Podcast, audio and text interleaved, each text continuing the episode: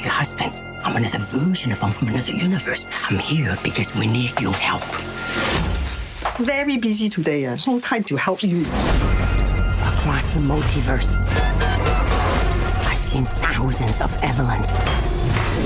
You can access all of their memories, their emotions, even their skills. There's a great evil spreading throughout the many verses. And you may be your only chance of stopping it. Don't make me fight you. I am really good. I don't believe you.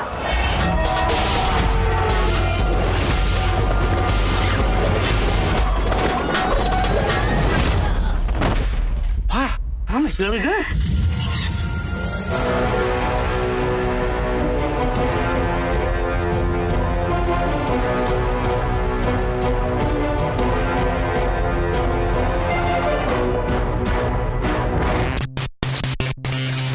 Und herzlich willkommen zu den Reviews diese Woche. Ich bin der Joe und die Lee ist dabei Hello, hello. und der Ted hängt rum. Hey, Der fürs Luke ist noch nicht da. Der Luke, Luke kommt irgendwann dazu und Ted ist dann auch irgendwann zu hören. Aber jetzt zuerst reden Lee und ich über Everything, Everywhere, All at Once. Ich glaube, der hat keinen deutschen Titel. Hoffentlich nicht. Ich schaue nicht nach. Ich äh, bleibe in blissful ignorance, dass er genauso heißt im Deutschen. Das ist der neue Film von den Daniels, Dan Kwan und Daniel Scheinert, die als letztes den Film Swiss Army Man gemacht hatten. Den hatten wir reviewed, ganz, ganz früher. In den frühen, frühen Uhrzeiten dieses Podcasts haben, wir, haben Colin und ich darüber geredet. Es spielen mit Michelle Yeoh, Stephanie Shu, Ki Hugh Kwan, James Hong, Jamie Lee Curtis und äh, viele mehr, unter anderem Jenny Slate und so weiter. Und es, ähm, ja, wie, wie, wie, wie beschreibt man diesen Film? Das ist äh, schwierig. Ich werden auch ähm, das Ganze spoilerfrei halten, deswegen wird es sehr vage sein, wie wir, glaube ich, über bestimmte Dinge reden. Aber es geht auf jeden Fall um eine äh, Frau gespielt von äh, Michelle Yeoh, die eine äh, Immigrantin aus äh, China ist, zusammen mit ihrem Mann, äh, gespielt von Ke Hugh Kwan. Und die haben einen Laundromat, also eine, eine, einen Waschsalon. Und äh, sind von der IRS, der, dem, dem, amerikanischen Finanzamt, werden sie geauditet. Äh, also haben eine Steuerprüfung und das Ganze schaut äh, schlecht aus. Und generell ist, ist deren Beziehung so ein bisschen zerrüttet. Sie haben eine Tochter. Ja, wie alt wird die sein? Äh, Über- Anfang 20 oder so. Ja. Ja, so, so. Also sie ist schon aus der Highschool, sie hat, glaube ich, auch ein Studium abgebrochen und so. Aber also sie haben auf jeden Fall eine Tochter und die Beziehung zu der Tochter ist, zumindest die Mutter-Tochter-Beziehung ist nicht besonders gut.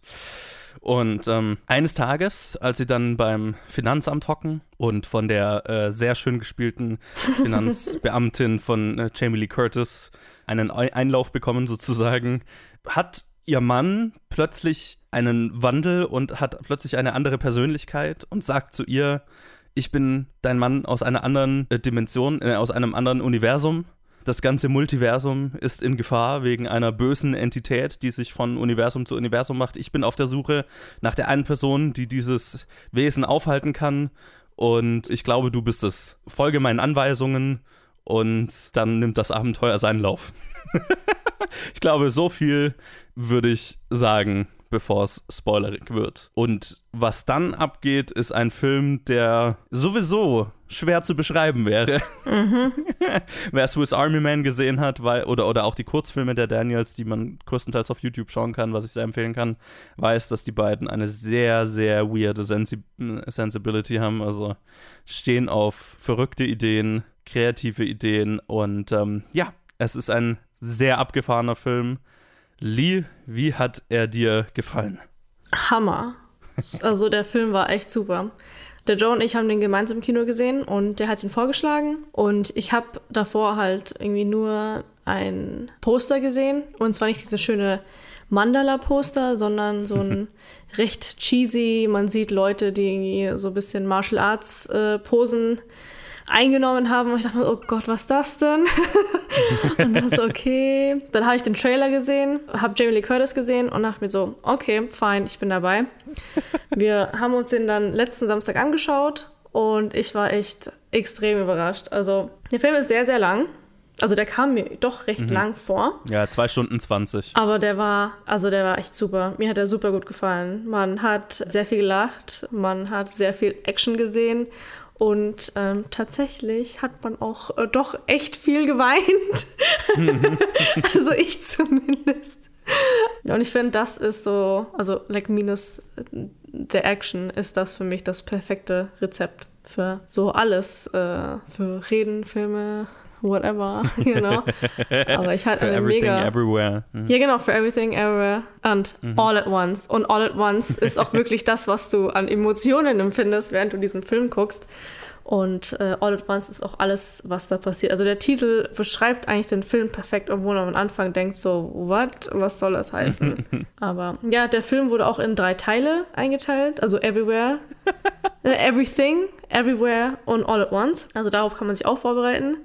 Und ganz kurz, ich habe ein, ein kleines Problem äh, mit meinem Rechner. Heißt, ich habe kein Google und äh, kann die Namen leider nicht alle nachschauen. Deswegen werde ich die Mutter, Tochter und der Vater sagen. und Jamie Lee Curtis, Ich, den kann, Namen ich kann, ja mir die merken. Namen sagen. Ja, genau, perfekt. Joe, wie hat er dir gefallen? Ja, ah, sehr gut. Ich habe ihn geliebt. Ich habe ihn zweimal gesehen. Also beim zweiten Mal war er fast. Das wusste ich gar nicht. ja, ja, mit dir war das zweite Mal. Oh. Und ich, also mir hat er schon beim ersten Mal gut gefallen, aber beim zweiten Mal hat er mir noch mal mehr gefallen tatsächlich. Weil er ist, er ist sehr viel auf einmal beim Ja. ersten Mal. Also wie der Titel auch, wie der Titel auch beschreibt. Und was mich beim zweiten Mal total geflasht hat, ist, wie thematisch stark und, und geradlinig er doch ist, trotz der ganzen Craziness, die dieser Film macht und einem, einem, einem vorspielt, wie klar aufgebaut die Handlung und die dahinterliegende Message strukturiert ist, obwohl es wirklich Sprünge durch die verrücktesten Universen macht. Ne? Also wir haben ein Universum, wo alle Menschen Hotdogs als Hände haben. Wir haben, naja, ich will gar nicht zu viel spoilern, weil die besten Universen sind im Trailer vielleicht mal kurz angedeutet, aber nicht wirklich. Also es gibt ein Universum, das ist quasi dialoglos. Das ist das Einzige, was ich, was ich spoiler und das ist mit eins der Highlights dieses Films wie lang das gezogen wird. Und ähm, gibt ein Universum, das einen wunderbaren Ratatouille-Joke hat.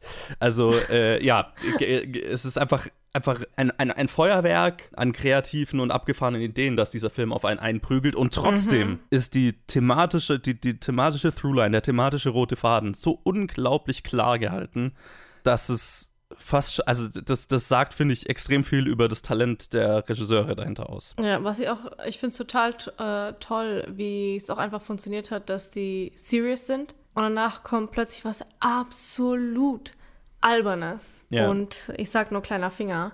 Aber, wow, like, das, das hat so gut funktioniert. Also, äh, du bist so in der Story drin, wo gerade ernste Sachen passieren und Leute irgendwie, ich weiß nicht, äh, ich will nicht zu viel spoilern, weglaufen, sage ich mal. Und, und, und dann plötzlich kommt was absolut Absurdes und es funktioniert einfach. Like, Es funktioniert einfach, dass du diesen Jump machen kannst. Und das fand ich im Kino auch einfach da sitzen so faszinierend. Ja, also Respekt. Ja, also der, der, der Film mutet dir ganz, oder dem Publikum ganz schön schnelle äh, Mutsprünge, ganz schön schnelle ähm, Stimmungssprünge zu, ne? Also du bist, du springst wirklich manchmal im Sekundentakt von extrem dramatisch zu extrem absurd, zu extrem witzig, augenzwinkernd, alles Mögliche. Und dass das funktioniert, ist auch, ist auch so ein kleines Wunder, finde ich. Weil äh, das kann halt, also das ist schon, und das, ich habe auch Interviews mit den Regisseuren geredet und auch mit dem Editor, der den Film geschnitten hat, ähm, wo sie ganz viel drüber geredet haben, wie viel Experimentieren das war, um jeden Beat so hinzubekommen, dass, dass man checkt, was der Film einem sagen will und dass man lachen und, und trotzdem gleichzeitig weinen kann und dass diese Sprünge funktionieren. Ne? Dass das die Absurdität trotzdem die emotionale Grundhaltung nicht beeinträchtigt, ne? nicht unter, unterwandert, wie es ja in vielen Filmen oft der Fall ist. Ganz oft in den Marvel-Filmen zum Beispiel, wenn irgendein emotionaler Moment durch irgendeinen Joke unterwandert wird. Und hier sind die Jokes, funktionieren mit dem emotionalen Inhalt so, ne? Also das, da unterwandert nichts, nicht das eine, das andere. Das, das, das, das ist schon krass. Also das, mh, das ist extrem gut gemacht. Also für mich hat das auch die ganze Zeit durchgehend auch wirklich funktioniert. Abgesehen von der einen stillen Sequenz, sage ich mal, Ja, wo all, eigentlich gefühlt viel zu viele Leute gelacht haben und ich eigentlich noch zutiefst ähm, traurig war in dem Moment und eigentlich überhaupt nicht, also mir war überhaupt nicht zu lachen zumute und alle haben gelacht und ich so, hm, okay, da hätte ich einen Ticken mehr Zeit gebraucht, um das, was davor war, zu verarbeiten, um dann den nächsten Part lustig zu finden. Aber vielleicht bin ich äh, eine Minority in dem Bereich, weil es ja doch recht viele Leute sehr lustig fanden. Ich fand es okay. Wär so die Frage, wie du es bei einem zweiten Anschauen findest, weil ähm, was, ich an, was mich an dieser Sequenz so begeistert, ist, dass du auf der einen Seite halt, du kannst gar nicht anders als zu lachen, weil es halt so absurd ist. So, so, das Lachen ist ja mehr so ein, fand ich zumindest bei mir, so ein, holy shit, das haben die halt einfach gemacht. What? Das haben die halt einfach gemacht. Wie, wie, wow, okay. Und äh, dann liest du aber, worum es in dieses, in dieses, also ne, es findet ja ein Dialog statt, das Ganze ist zwar still, aber es findet ein Dialog statt in, in Text. Und dann liest du, worüber das, worum die Szene geht, und das ist fucking deep. Und also da sind auch Jokes drin hier und da, aber das ist, das ist, eigentlich die Szene ist mit der emotionale Kern oder philosophische Kern dieses Films, der da diskutiert wird ja. zwischen zwei Charakteren, die halt super absurd sind. In ihrer Aufmachung. Äh, und äh, ja, also es, deswegen finde ich die Szene so erfolgreich. Aber das ist halt, aber das ist, glaube ich, sowas, das eben für mich beim zweiten Mal so gut funktioniert hat. Dann weißt du schon, dass es kommt und dann kannst du dich mehr drauf einlassen, was die Szene dir auch sagen will und so. Also ging mir zumindest so. Weil ich meine, am Ende ist es halt, und das kann man ja auch schon spoilerfrei sagen, am Ende geht es halt um die Nein, Spoilers nicht. Vom Trailer her hätte ich das nicht gewusst. Oder ja, aber das? äh, ich, ne, das, die thematische Grundlage würde ich schon besprechen. Okay. In dem Sinne, dass es halt darum geht, um natürlich um die Mutter-Tochter-Beziehung und auch um die Beziehung zwischen ne, ihr und ihrem Mann, die auf jeden Fall geheilt werden muss in irgendeiner Form oder äh, ne. Aber es geht vor allem thematisch auch um Nihilismus, um Depressionen, Suizidgedanken, ganz, ganz tief drin auch. Und ein Hoff darum, darin ein Hoffnungs- äh, also da, da ein hoffnungsvolles Weltbild dagegen überzustellen, sage ich jetzt mal. ja.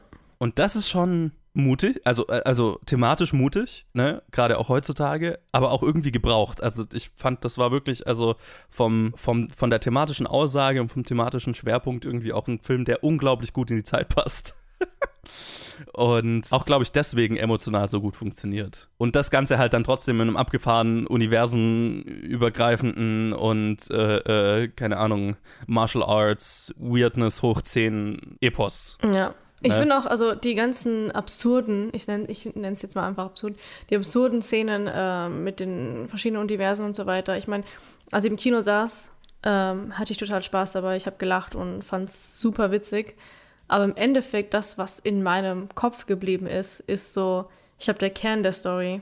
Und ich finde, das ist auch wieder, spricht auch wieder dafür, dass die Regisseure oder Storywriter, wer auch immer, das absolut, was sie rüberbringen wollten, glaube ich, zumindest rüberbringen konnten. Und Absolut. alles drumherum, also das Chaos und das Wirrwarr um die Story, also das, was den Film, glaube ich, auch teilweise interessant macht, ist im Hintergrund.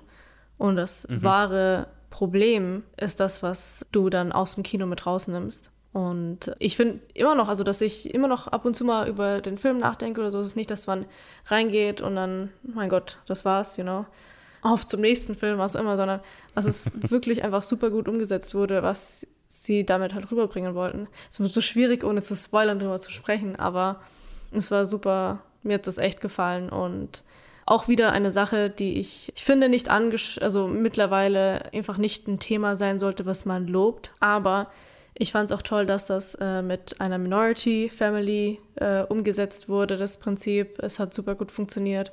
Und ja, fand ich gut. Absolut. Ja, ich, was mir halt auch so hängen geblieben ist, die, also immer, ne, es ist absolut so ein Film, über den man auch länger noch nachdenken, nachdenken wird, kann. Was mich dann so fasziniert hat, immer wieder, ist halt, wie diese, wie, wie so heavy Themen wie irgendwie Depressionen und, und Suizid und so weiter halt einfach auf, also, ne, ne, also gerade für dieses Thema, ne, eine visuelle Metapher gefunden wird oder gewählt wurde, die absurder nicht sein könnte. Ja. Äh, ne, also lächerlich, fast schon lächerlich, aber halt, aber es funktioniert, ohne dass es das ins Lächerliche zieht. Ja, man hat, glaube ich, am Anfang kurz drüber gelacht und danach war es das. ja, ja, und danach ist so, oh, okay. das ist, das ist irgendwie ein Wunder, dass es funktioniert. Also es ist, blows my mind, dass das alles ein kohärentes Ganzes ergibt. Und, und ich meine auch, also ich habe das halt nochmal ein bisschen verarbeitet und ähm, ich habe dir ja quasi zu dieser absurden Sache. Ich meine, können wir es verraten, so kontextlos? Ja, ja, das kann man, glaube ich, schon sagen. Okay, es geht um einen Bagel. Es geht um einen Bagel, was eine Sache repräsentiert. Kann ich das sagen? Ein schwarzes Der Bagel Loch. ist eine Metapher. Ups, jetzt Ja. habe ich es gesagt. Okay, und es ist halt so ein Sesambagel mit weißem und schwarzem Sesam, wenn ich mich richtig erinnere. Und der Film ist ja auch Everything, Everywhere, All at Once. Und also ich habe das so interpretiert. Also es gibt irgendwie so eine Bagel Seasoning. Everything but the Bagel Seasoning. Und ich glaube, dass das auch irgendwie, dass sie damit vielleicht auch aktuelle krassen Trends und so weiter mit irgendwie als Problem darstellen, weil das alles konsumiert, was es so um einen halt gibt. Nicht in dem Sinne, dass halt dieses Seasoning das jetzt ist, sondern dass Trends und so weiter meiner Meinung nach über Instagram und so, was halt alles äh, jede Woche neu ist, die vor allem, glaube ich, die jüngere Generation auch irgendwie belastet.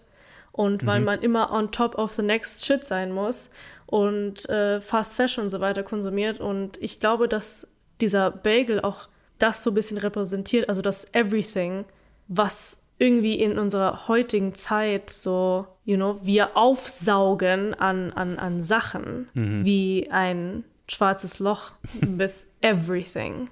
Und jetzt habe ich vielleicht Brain-Wirrwarr gesprochen, aber vielleicht macht das für den einen oder anderen Sinn. Also vielleicht, wenn man das jetzt gehört hat, kann man das, nachdem man den Film gesehen hat, irgendwie nachvollziehen, was ich hier versuche zu sagen. Kannst, kommst du mit, Ja. mit meinen Gedanken? Ich, ich, ich komme mit. Ich, ich habe tatsächlich, ich kannte dieses Bagel-Seasoning nicht, aber wo du es mir dann hinterher gesagt hast, also es muss ja irgendwie da, damit zu tun haben. Ja, weil es geht ja auch um- Zufall, aber. es geht ja auch um everything. Also im Englischen. Ja, ja. Belegt ja, sie diesen sagt Bagel mit I, I everything. put, genau, ja, I put everything on a bagel. Naja, also das macht auf, auf jeden Fall Sinn. Es, But es ist the eine- bagel. Everything but the bagel. Ja, korrekt. ja, an, an, an dieser Stelle würde ich tatsächlich ganz gerne noch die, die Schauspieler hier hervorheben, die halt alle durchgehend äh, exzellent sind. Also Jamie Lee Curtis als eine antagonistische Person in diesem Film. Nicht nur, aber auch. Äh, es ist großartig und halt, also ist halt einfach Game, so, so richtig bösartig zu sein, in, in, teilweise. Äh, man Sie ist weiß, einfach äh, Hammer. Ja, ja, sie ist, sie ist sehr Game für allen Scheiß, der hier mit ihr gemacht wird. Ich glaube, egal was sie macht, sie ist einfach geil. Und also habe ich den größten Respekt davor, dass sie diese Rolle angenommen hat. Das ist schon, das ist schon sehr cool. Aber halt äh, ganz besonders Michelle Yeoh ist so fucking gut in der Hauptrolle. Ja. Und ich weiß nicht, also dieses Interview mit ihr, wo sie drüber gesprochen hat, was es für sie bedeutet hat, so eine Rolle. Also, dass jemand mal in ihr mehr gesehen hat als nur ein Martial Art, Martial Arts äh, Film oder so weiter, was auch hier Teil davon ist, aber gibt so ein ganz rührendes Interview mit ihr, wo sie eben drüber redet, dass sie eigentlich ihr Leb ganzes Leben lang auf so eine Rolle gewartet hat, auf eine, wo sie alles von sich zeigen kann. Ne? Also sie darf witzig sein, sie darf wahnsinnig dramatisch, traurig sein. Hat sie Stunts selber gemacht? Ja, ja, die ist ja Oh. absolute Martial Arts Expertin. Oh, wow. Das Ja. wusste ich nicht. Ich habe nämlich, wenn immer, wenn es so Actionsequenzen gibt, gucke ich immer, ob man ähm, die Stuntmen slash Women sehen kann. Aber es ist mir nicht äh, oft aufgefallen. Ich glaube, ab und zu war schon jemand drin, oder? Oder hat sie wirklich alles gemacht? Ey, bei ihr hat sie ziemlich sicher alles gemacht. Ja. Krass. Und auch Wow. Ke Hyo Kwan, der ihren Mann spielt, hat, glaube ich, auch alles selber gemacht.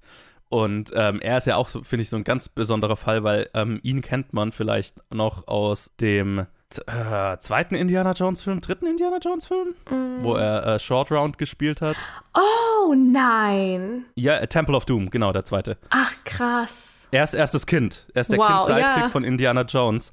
Und ähm, in, the, in, in The Goonies war er auch. Und er hat danach mit der Schauspielerei aufgehört, weil er keine Rollen mehr bekommen hat als asiatischer junger Mann. Ne? Und halt einfach gesehen hat, dass alle seine Gleichaltrigen, keine Ahnung, mehrmals die Woche irgendwel äh, irgendwelche Auditions hatten und er vielleicht einmal im Monat eine bekommen hat und so. Und dann einfach jetzt, äh, was, 30 Jahre was anderes gemacht hat oder so. Und jetzt äh, dann vor kurzem hat er in einem Interview drüber geredet, dass er Crazy Rich Asians gesehen hat und sich dann gedacht hat, ey, es gibt Rollen für uns. Ich glaube, ich, ich versuch's doch wieder. Ich habe schon Bock. Und dann kam diese Rolle quasi rum. Und er ist, er ist großartig. Er ist so fucking gut. Ja. Und kann halt, also, ne, er ist lustig, er ist emotional, er spielt mehrere Versionen von sich, die sehr unterschiedlich sind. Er macht seine fucking Martial Arts selber. Also, holy fuck. Ja. Welcome back, sage ich da nur. Und äh, aber dann auch noch ganz besonders äh, Stephanie Shu wie auch immer man sie ausspricht, die die Tochter spielt, die so viel machen kann, darf in diesem Film und so emotionalen Shit zu spielen hat und äh, so ein bisschen das kleine, ein kleines Highlight für mich war, einfach in, in, in dem ganzen Ding. Also ein, ein gigantischer Cast. Absolut. Ganz großartig einfach. Ich kann auch nur wiederholen, was du gerade alles gesagt hast. Es war echt wunderschön auch zu mit angucken. Und ähm, ich muss natürlich wieder ähm, meinen Favorite Part loben. Okay, was heißt mein Favorite Part? Aber, you know, my shit äh, von der Tochter. Wie heißt sie nochmal, sorry? Stephanie Shu? Von der Shu? Stephanie. Also ihre Wardrobe war immer, also ihre, Ja. äh, ihr Kostüm. Sie hat auch wirklich Kostüme getragen, würde ich jetzt so sagen. Ich weiß gar nicht, wie viele Kostüme sie sogar getragen hat, weil sie doch recht viel, also sie, sie sich recht oft umzieht, sage ich mal. Und es war jedes Mal einfach geil und es war sehr camp, es war total crazy und ihr Make-up war auch immer passend dazu und äh, in einer recht emotionalen Endszene sieht sie absolut crazy aus. Aber obwohl sie einfach nur absurdes Make-up hat, sag ich mal, kam sie trotzdem serious rüber. Und es war alles emotional. Also auch wieder irgendwie eine coole Sache, also dass sie das so rüberbringen konnte, obwohl sie halt richtig strange aussah. Und ich glaube, Teddybären an sich dran hatte. Hat das mega funktioniert. Und ja, anyway, geiles Make-up, geiles Kostüm, overall echt super. Äh, ja, die, die Kostüme, also äh, gerade Stephanie Shu, was sie alles an, an Kostüm, Kostüm hat und wie sie auch als Charakter damit umgeht. Ah, ist großartig. Geiler Film, geiler Film, einer der besten Filme des Geht Jahres. Unbedingt anschauen, unbedingt im Kino anschauen. Holy shit. Also ja, genau, vor allem im Kino anschauen. Ja, ja, und mit, also auch, ah, mit irgendwie einem Budget von 20 Millionen oder so, also relativ low budget. Und also was, was dieser Film leistet, auf so minimalem, mit, mit so minimalen Mitteln, irgendwie sechs Leute haben die ganzen Visual Effects gemacht. Kaum zu glauben. Holy fuck. Also. Vor allem ähm, das Maß an Effekts ist auch crazy. es ist, es ist in jeglicher Hinsicht abgefahren. Es ist ein Wunder, dass dieser Film existiert. Unbedingt anschauen. Größte Empfehlung. Yes, von mir auch. 5 von 5. So, und damit Trenner.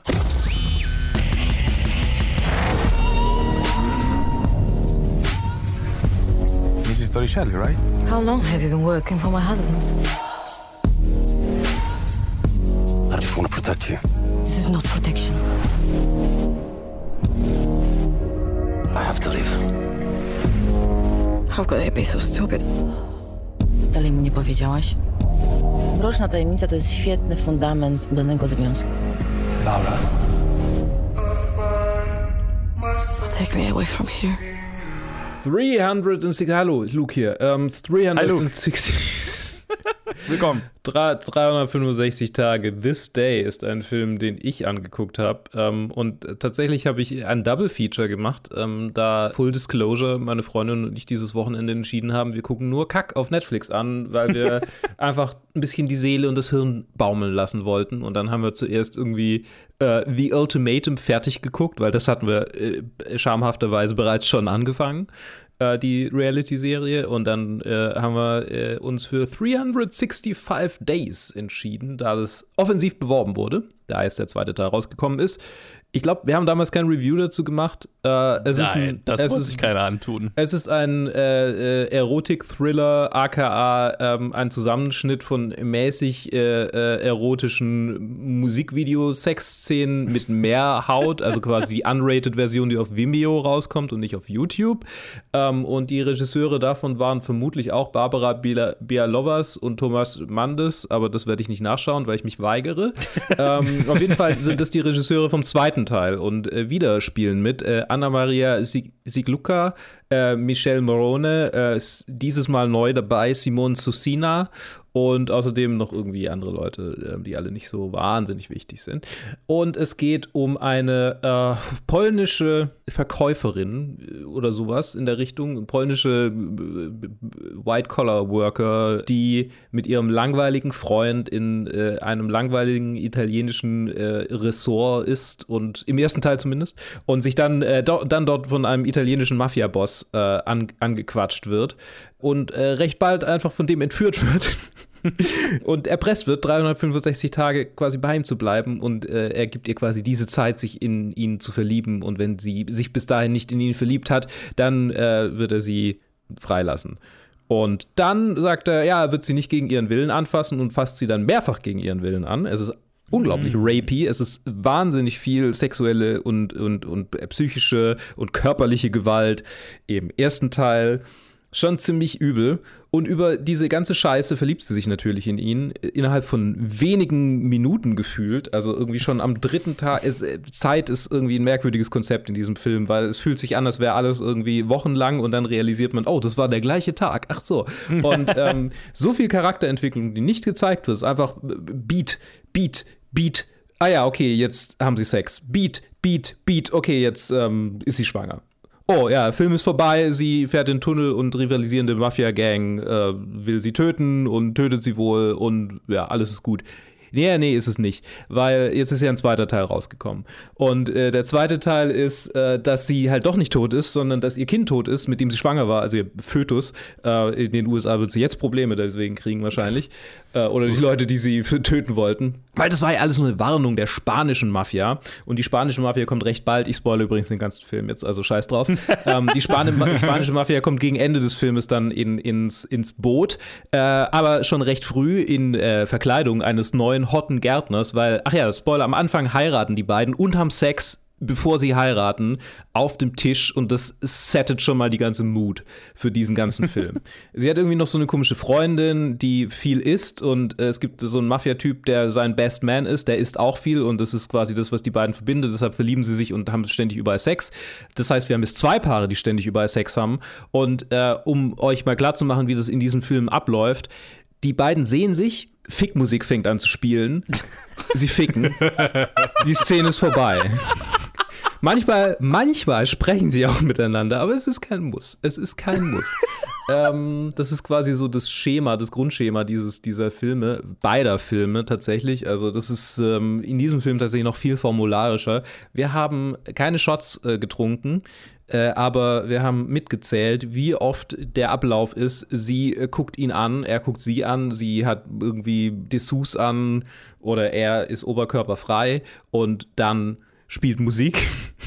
es wird langsam ein, einge, äh, hochgefahren und dann haben sie Sex. Ich würde mal sagen, wir machen einfach ein kleines Ratespiel mit den beiden, die hier den Film nicht gesehen haben. Was glaubt okay. ihr, wie oft das innerhalb der ersten 40 Minuten dieses Filmes passiert? Okay, wenn, wenn du so fragst, dann tippe ich auf 10. Uh. Das hätte ich auch gesagt, ja. Ja, es sind tatsächlich nur 8.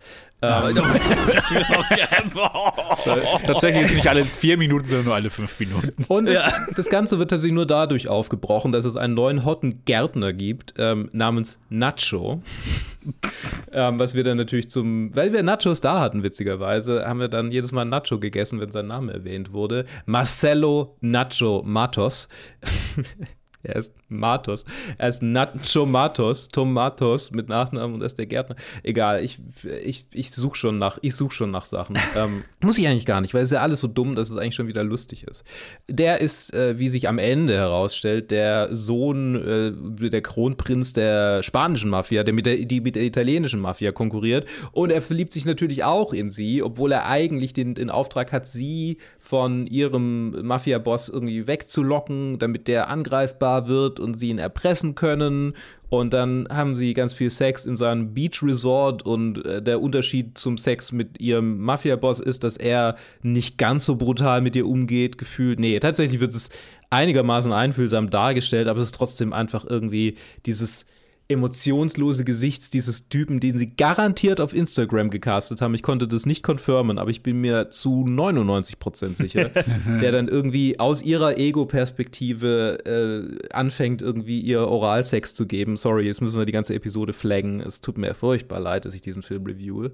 Ähm, also es ist irgendwie, es, es, ist alles so fernab jeglicher Realität und so weird und, und ich habe das Gefühl, ähnlich wie irgendwie bei Leuten mit äh, so, keine Ahnung, so einer Sucht, ähm, muss bei diesen Filmen irgendwie eskaliert werden. So, Twilight war ja schon, ja, okay, es war ja schon ein bisschen, okay, es, es, fühlt sich irgendwie ein bisschen creepy an, dass dieser uralte Typ die 17-Jährige datet. Ah ja, okay, jetzt äh, machen wir die creepy Variante, aber es ist nicht minderjährig, sondern jetzt äh, fesseln sie sich und äh, sagen, es ist BDSM, aber eigentlich ist es nur Sexsklaverei. Und ach ja, wie wäre es, wenn wir uns davon inspirieren lassen, Autorin dieser Buchreihe, weil natürlich basiert das auf einer Buchreihe, und dann machen wir das Ganze einfach mit, ja, der entführt sie einfach und vergewaltigt sie, aber sie findet es ganz schön geil. So, also ich habe das Gefühl, hier ist so eine klare Linie von einfach ähm, Eskalation, Eskalation, Eskalation. Und der Film eskaliert am Ende auch. Und ach ja, er hat übrigens einen bösen Zwillingsbruder, der seine Ex fickt. Und genau sie sieht das und äh, rennt dann weg und will nichts mehr von ihm, mit, von ihm wissen, aber das war ja sein Zwillingsbruder und am Ende wird die Ex und der Zwillingsbruder getötet. Und dann steht sie da mit den zwei äh, Typen. Und ich glaube, irgendjemand anderes wird auch erschossen oder nicht, ich weiß es nicht mehr, vielleicht wird sie angeschossen, ich glaube, sie wird angeschossen, er kümmert sich dann um sie oder andersrum. Ist mir auch scheißegal. Also, es wird einen dritten Teil geben, der heißt, äh, ah ja, genau, dieser heißt äh, 365 Days This Day. Ich glaube, ich habe noch nicht mal den Titel des Films gesagt. Du hast Ähm, den vorhin gesagt. Ah, habe ich, okay. Der dritte Teil soll heißen Another 365 Days und das ist ziemlich genau. Das ist ziemlich genau auch das, was ich dazu denke, aber mit drei Punkten hinten dran. Another 365 Days. Ich bin mal gespannt, äh, wie lange es dauert, bis der rauskommt. Zum aktuellen hat es nicht so wahnsinnig lange gedauert. Der erste kam irgendwie während der Pandemie raus. Und hier ist jetzt, ähm, ja, das hier gekommen. Er hat übrigens 0,9 Punkte auf Letterboxd. Oh, oh wow. 0,9. Okay. Das ist ja schon. Huh. Das ist Das ist eine Leistung. das ist eine Das- absolute das ist Kunst. Ja. Kann man Und, stolz äh, drauf ich sein. Möchte, ich möchte noch den Top-Kommentar, die, die Top-Review zu Another 365 Days, also der To-Be-Filled-Seite von dem, äh, zitieren. I think we should just let climate change kill us. Und natürlich, weil ich jetzt schon meinen kleinen Zeh, eigentlich meinen großen, eigentlich meinen ganzen Fuß schon in den Pool, der diese Filmreihe ist, reingehalten habe, werde ich wohl oder übel über den dritten Teil dann sprechen müssen, wenn er rauskommt. Wa? Ja, ja, jetzt, jetzt ist schon zu spät. Also jetzt habe ich mir drin. das Ganze eingebrockt. Ähm, ja, hört, hört doch, hört doch. Dann könnt ihr euch dann in zwei Jahren anhören, wie scheiße der denn ist. Ob sie es nochmal geschafft haben, das hier zu unterbieten. Ich würde ja gerne sagen, ich bezweifle es, aber ähm, jeder Funke an Verstand in meinem Körper sagt mir, man kann alles immer noch unterbieten. Mit Sicherheit. Ich bin gespannt. Also eigentlich nicht. Naja, genau. Wir reden jetzt aber über was Erfreulicheres. Äh, Ich hoffe, mein kleiner Rant hat euch gefallen. Es hat, es hat tatsächlich ganz gut getan, es einfach mal ein bisschen abzukacken. Ja, ich meine, also jetzt So war es auf jeden Fall nicht umsonst, ne? Also Nee, jetzt ist auf genau. jeden Fall, ja. Äh, auch wenn ich glaube, ich ein paar Mal übersteuert habe. Äh, es tut mir leid. Äh, aber ja, Wir werden es überleben. Ich denke auch. Gut, dann machen wir jetzt aber eine weitere Review und zuerst mal einen Trenner. You said you're never going to step a foot in Texas again. I know, this is unexpected. Oh, nothing with you is unexpected. Your last job is over 17 years ago. That's quite a gap. Well, you know, I've worked almost every day for the last 17 years. I moved back in with my wife last week. No, I'm calling the cops. Four, nine, Really? eight. We decided to make a run of it. I just need a place to crash for a couple of days. What's the big deal? Mikey, go fuck yourself. All right, look, I'm gonna be straight with you. I'm an adult film actor. Excuse me? So why are you back, Mr. Hollywood? Mikey, welcome back, dude. I'm on top of my game right now on like every single possible level. Physical stamina, my mind is sharp. I'm taking 5 HTP for serotonin in my brain. Yeah? Dude, with my skill and ability, there's no denying what I can do. The universe is on my side, bro. Before long, it'll be like we're still married. We are still married. Und jetzt, seitdem ich seit dem ersten Video da bin, aber jetzt wirklich reden kann, äh, Joe und ich werden. Hallo, über, Ted. Hey. Hallo, hey. Äh, Joe und ich werden über Red Rocket reden, den neuen Sean Baker-Film von Tangerine und The Florida Project. Hype, nein, nicht Hype. Das, ist nicht, das sind keine Hype-Filme, aber ja. In, ein, in, ein, in, in der Indie-Filmwelt Hype-Film. Ja, in der Indie-Filme, Hype-Filme. Er hat sich so eine Nische da Ich war sehr gehypt. Ja, ja. Ja, hier wieder gewohnt, viele Nicht-Schauspieler, die mit dabei sind oder zumindest noch, noch keine anderen Credits hatten oder nur sehr wenige haben. Und ein Riesen-Comeback von Simon Rex, den wahrscheinlich die meisten unserer Zuhörer nur von den Scary Movie-Filmen kennen. Ich kannte ihn nur von den Scary Movie-Filmen. Tatsächlich hat er ziemlich konstant diese Goof-Filme weitergemacht. Der letzte kam erst vor ein paar Jahren raus. Das ist leider nicht gestorben in den 2000 in, in, Ja. in der ersten Hat nur Dekade kein Schwein mehr Version. so, ne? Ja, genau. Aber haben immer noch weitergemacht, auch über die Avengers oder über Halloween oder keine Ahnung. Ja, Ähm, ja aber hier hat er eine, eine ziemlich äh, starke Rolle in diesem Film. Hier spielt er einen ex-allegedly Pornstar, der aus LA zurückkommt im, im Bus am Anfang und einfach voll irgendwie irgendwo verprügelt wurde, irgendwo halt alles ihm geklaut wurde und er kommt mit dem Bus in Texas City an, in Texas und geht zurück zu seiner Frau, die er vor, vor zwei Dekaden einfach liegen lassen hat und, äh, und seiner äh, Mother-in-law. Und will sich halt da ein bisschen einschleimen, um dort zu übernachten, weil er gerade wahrscheinlich nicht wusste, wo er sonst noch hingehen soll. Und ja, der Film geht, im, im Film geht es darum, dass Simon Rex, ich weiß nicht, wie, wie, wie heißt er, Mikey, er spielt den Charakter Mikey und Mikey ist einfach so ein Tornado von Exploitation und Grooming und Bad Vibes und äh, Worst Person in the World und zieht einfach alle runter. Also wenn, wenn ein Titel besser fassen würde als Red Rocket wäre es The Worst Person in the World für, für diesen Film hier, weil er den wirklich halt embodied und eigentlich Mhm. sehr beeindruckend, wie, wie, wie kacke er eigentlich ist. ähm, und halt von Anfang an. Aber ja, äh, es teilt so, äh, die Plots teilen sich so zwischen, er, er schleimt sich bei seiner, bei seiner Frau wieder ein, um da äh, übernachten zu können. Und er trifft auf eine Jugendliche und versucht direkt sie anzumachen, um mit ihr zusammen zu sein und dann sie auch noch dazu zu groomen, äh, ins Pornogeschäft einzusteigen, mit ihm, mit ihm als Mentor und nach LA zu fahren. Mhm. Also, ja. Also er sieht quasi in ihr sein Comeback als in die Pornowelt. Genau, genau. Good guy, good guy. Äh, good guy. Äh, allzu viel mehr gibt es nicht zu sagen. Es ist halt so ein Vi wieder so ein Vibes-Movie, den man halt von Mhm. Sean Baker kennt. Ist jetzt nicht irgendwie plot-driven oder sonst was, aber äh, im Prinzip habe ich den Plot hier auserzählt.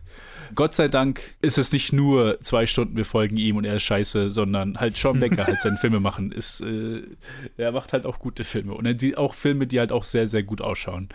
Anyway, Joe, wie fandest du diesen Yo, Film? Ziemlich gut. Also, wie gesagt, ziemlicher Sean Baker-Fan.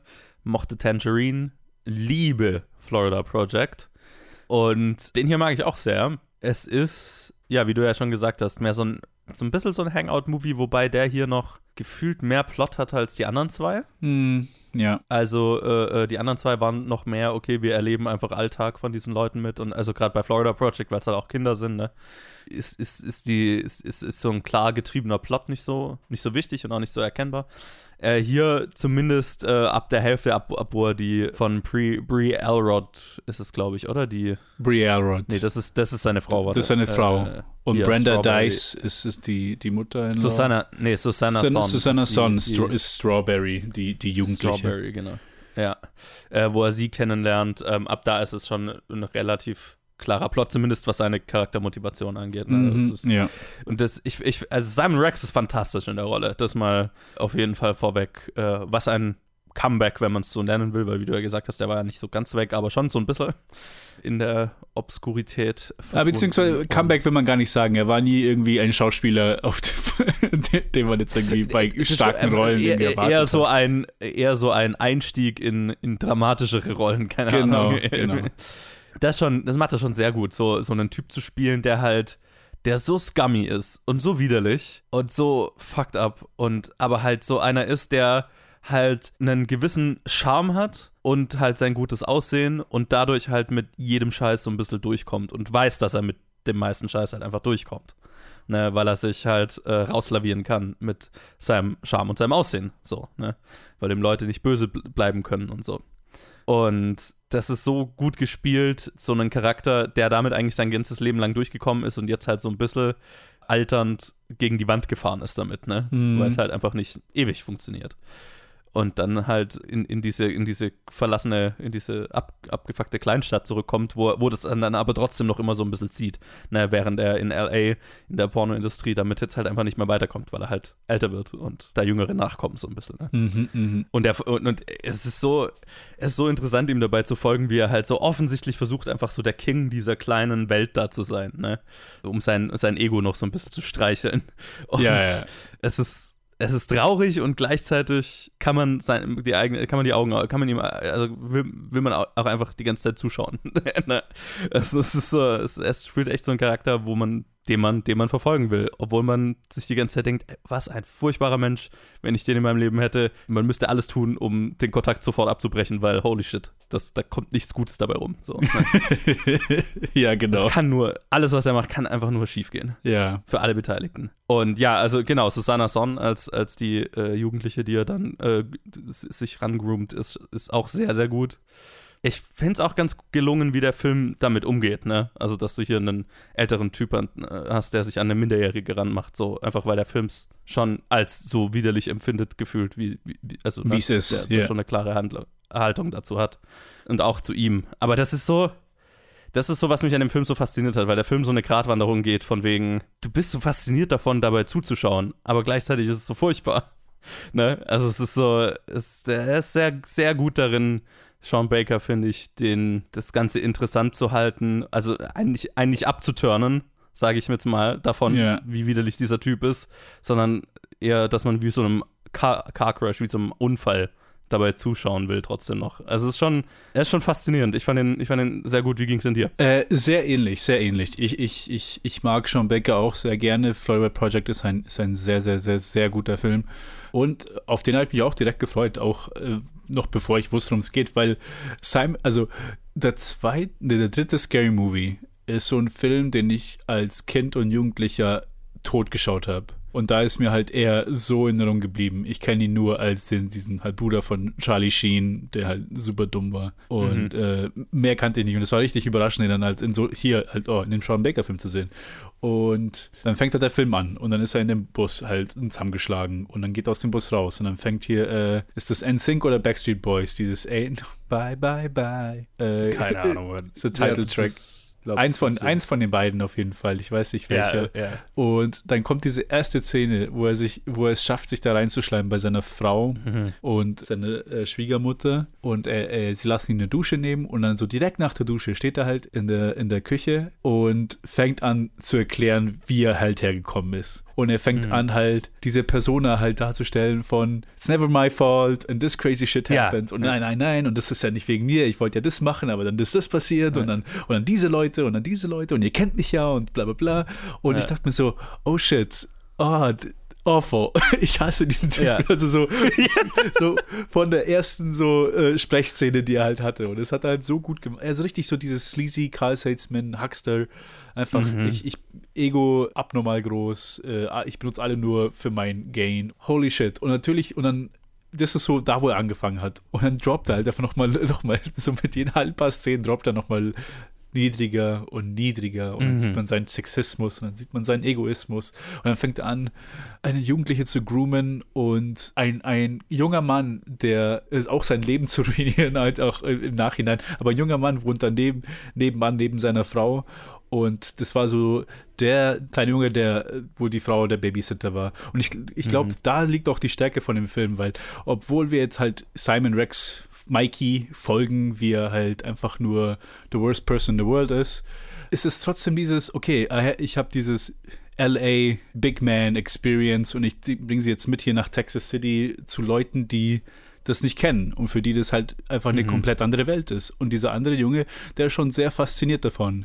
Und ein Junge, der halt irgendwie, der so sein ganzes Leben nichts getan hat, ihm nichts passiert ist und so das Einzige, was so ein bisschen aufregend, nicht aufregender, wo er sich so ein bisschen profilieren wollte, ist, wo er so getan hat, als ob er im Militär gewesen wäre. Und so alles, also für ihn ist es halt einfach nur so, oh fuck, he's made it. Er ist halt jetzt Ja, nur kurz ja, ja. zurück, aber er, er hat halt Erfahrung und er weiß, wovon er redet und er ist halt um.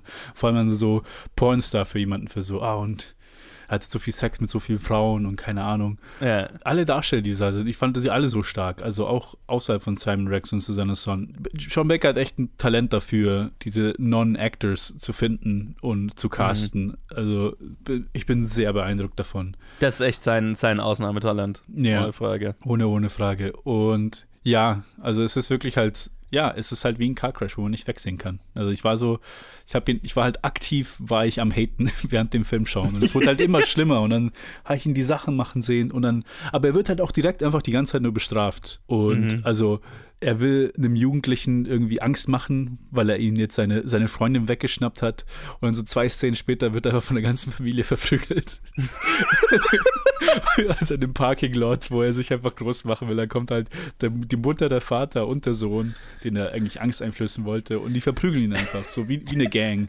Treten auf ihn ein und Südstaaten, Redneck-Familie. Halt Comeuppance einfach, einfach direkt. Und ich glaube, was für mich im Endeffekt dann am Ende so das äh, so gut funktioniert hat, auch zum Schluss war halt, dass der Plot halt auf seine Comeuppance hingelaufen ist. Nicht um zu spoilern, aber am Ende ist es kein Happy Ending für ihn. Und so die letzten zehn Minuten haben mir dann sehr gut gefallen, weil es halt einfach so, weil halt ein, ein, Schlussstrich gezogen wird für sein mhm. Verhalten, wo du halt denkst, okay, der hätte halt schon von einer Stunde gezogen werden können, wenn nicht sogar so, ihn, ihn hätte man direkt aufhalten müssen. Aber wie du gesagt hast, ja. er hat halt so dieses gewisse Charme, wo er sagt, wo man sich halt so ein bisschen da einschleimt und so ein bisschen kommt er schon über die Runden, aber er aber halt auch barely. Jeder kennt, glaube ich, so jemanden, der halt einfach, okay, mit mit Good Looks and Charm einfach keine ernsthaften Konsequenzen für das eigene Handeln erfährt oder erfahren hat und immer mit, mit allem durchkommt, einfach, ne? weil man weil, weil sich immer rausreden kann. Ja, ja, ja. Ich glaube, jeder hat schon mal so jemanden getroffen. Nicht nur getroffen, ich habe solche Leute in der Familie, wo du denkst, okay, ja. hey, dem wird einfach vergeben.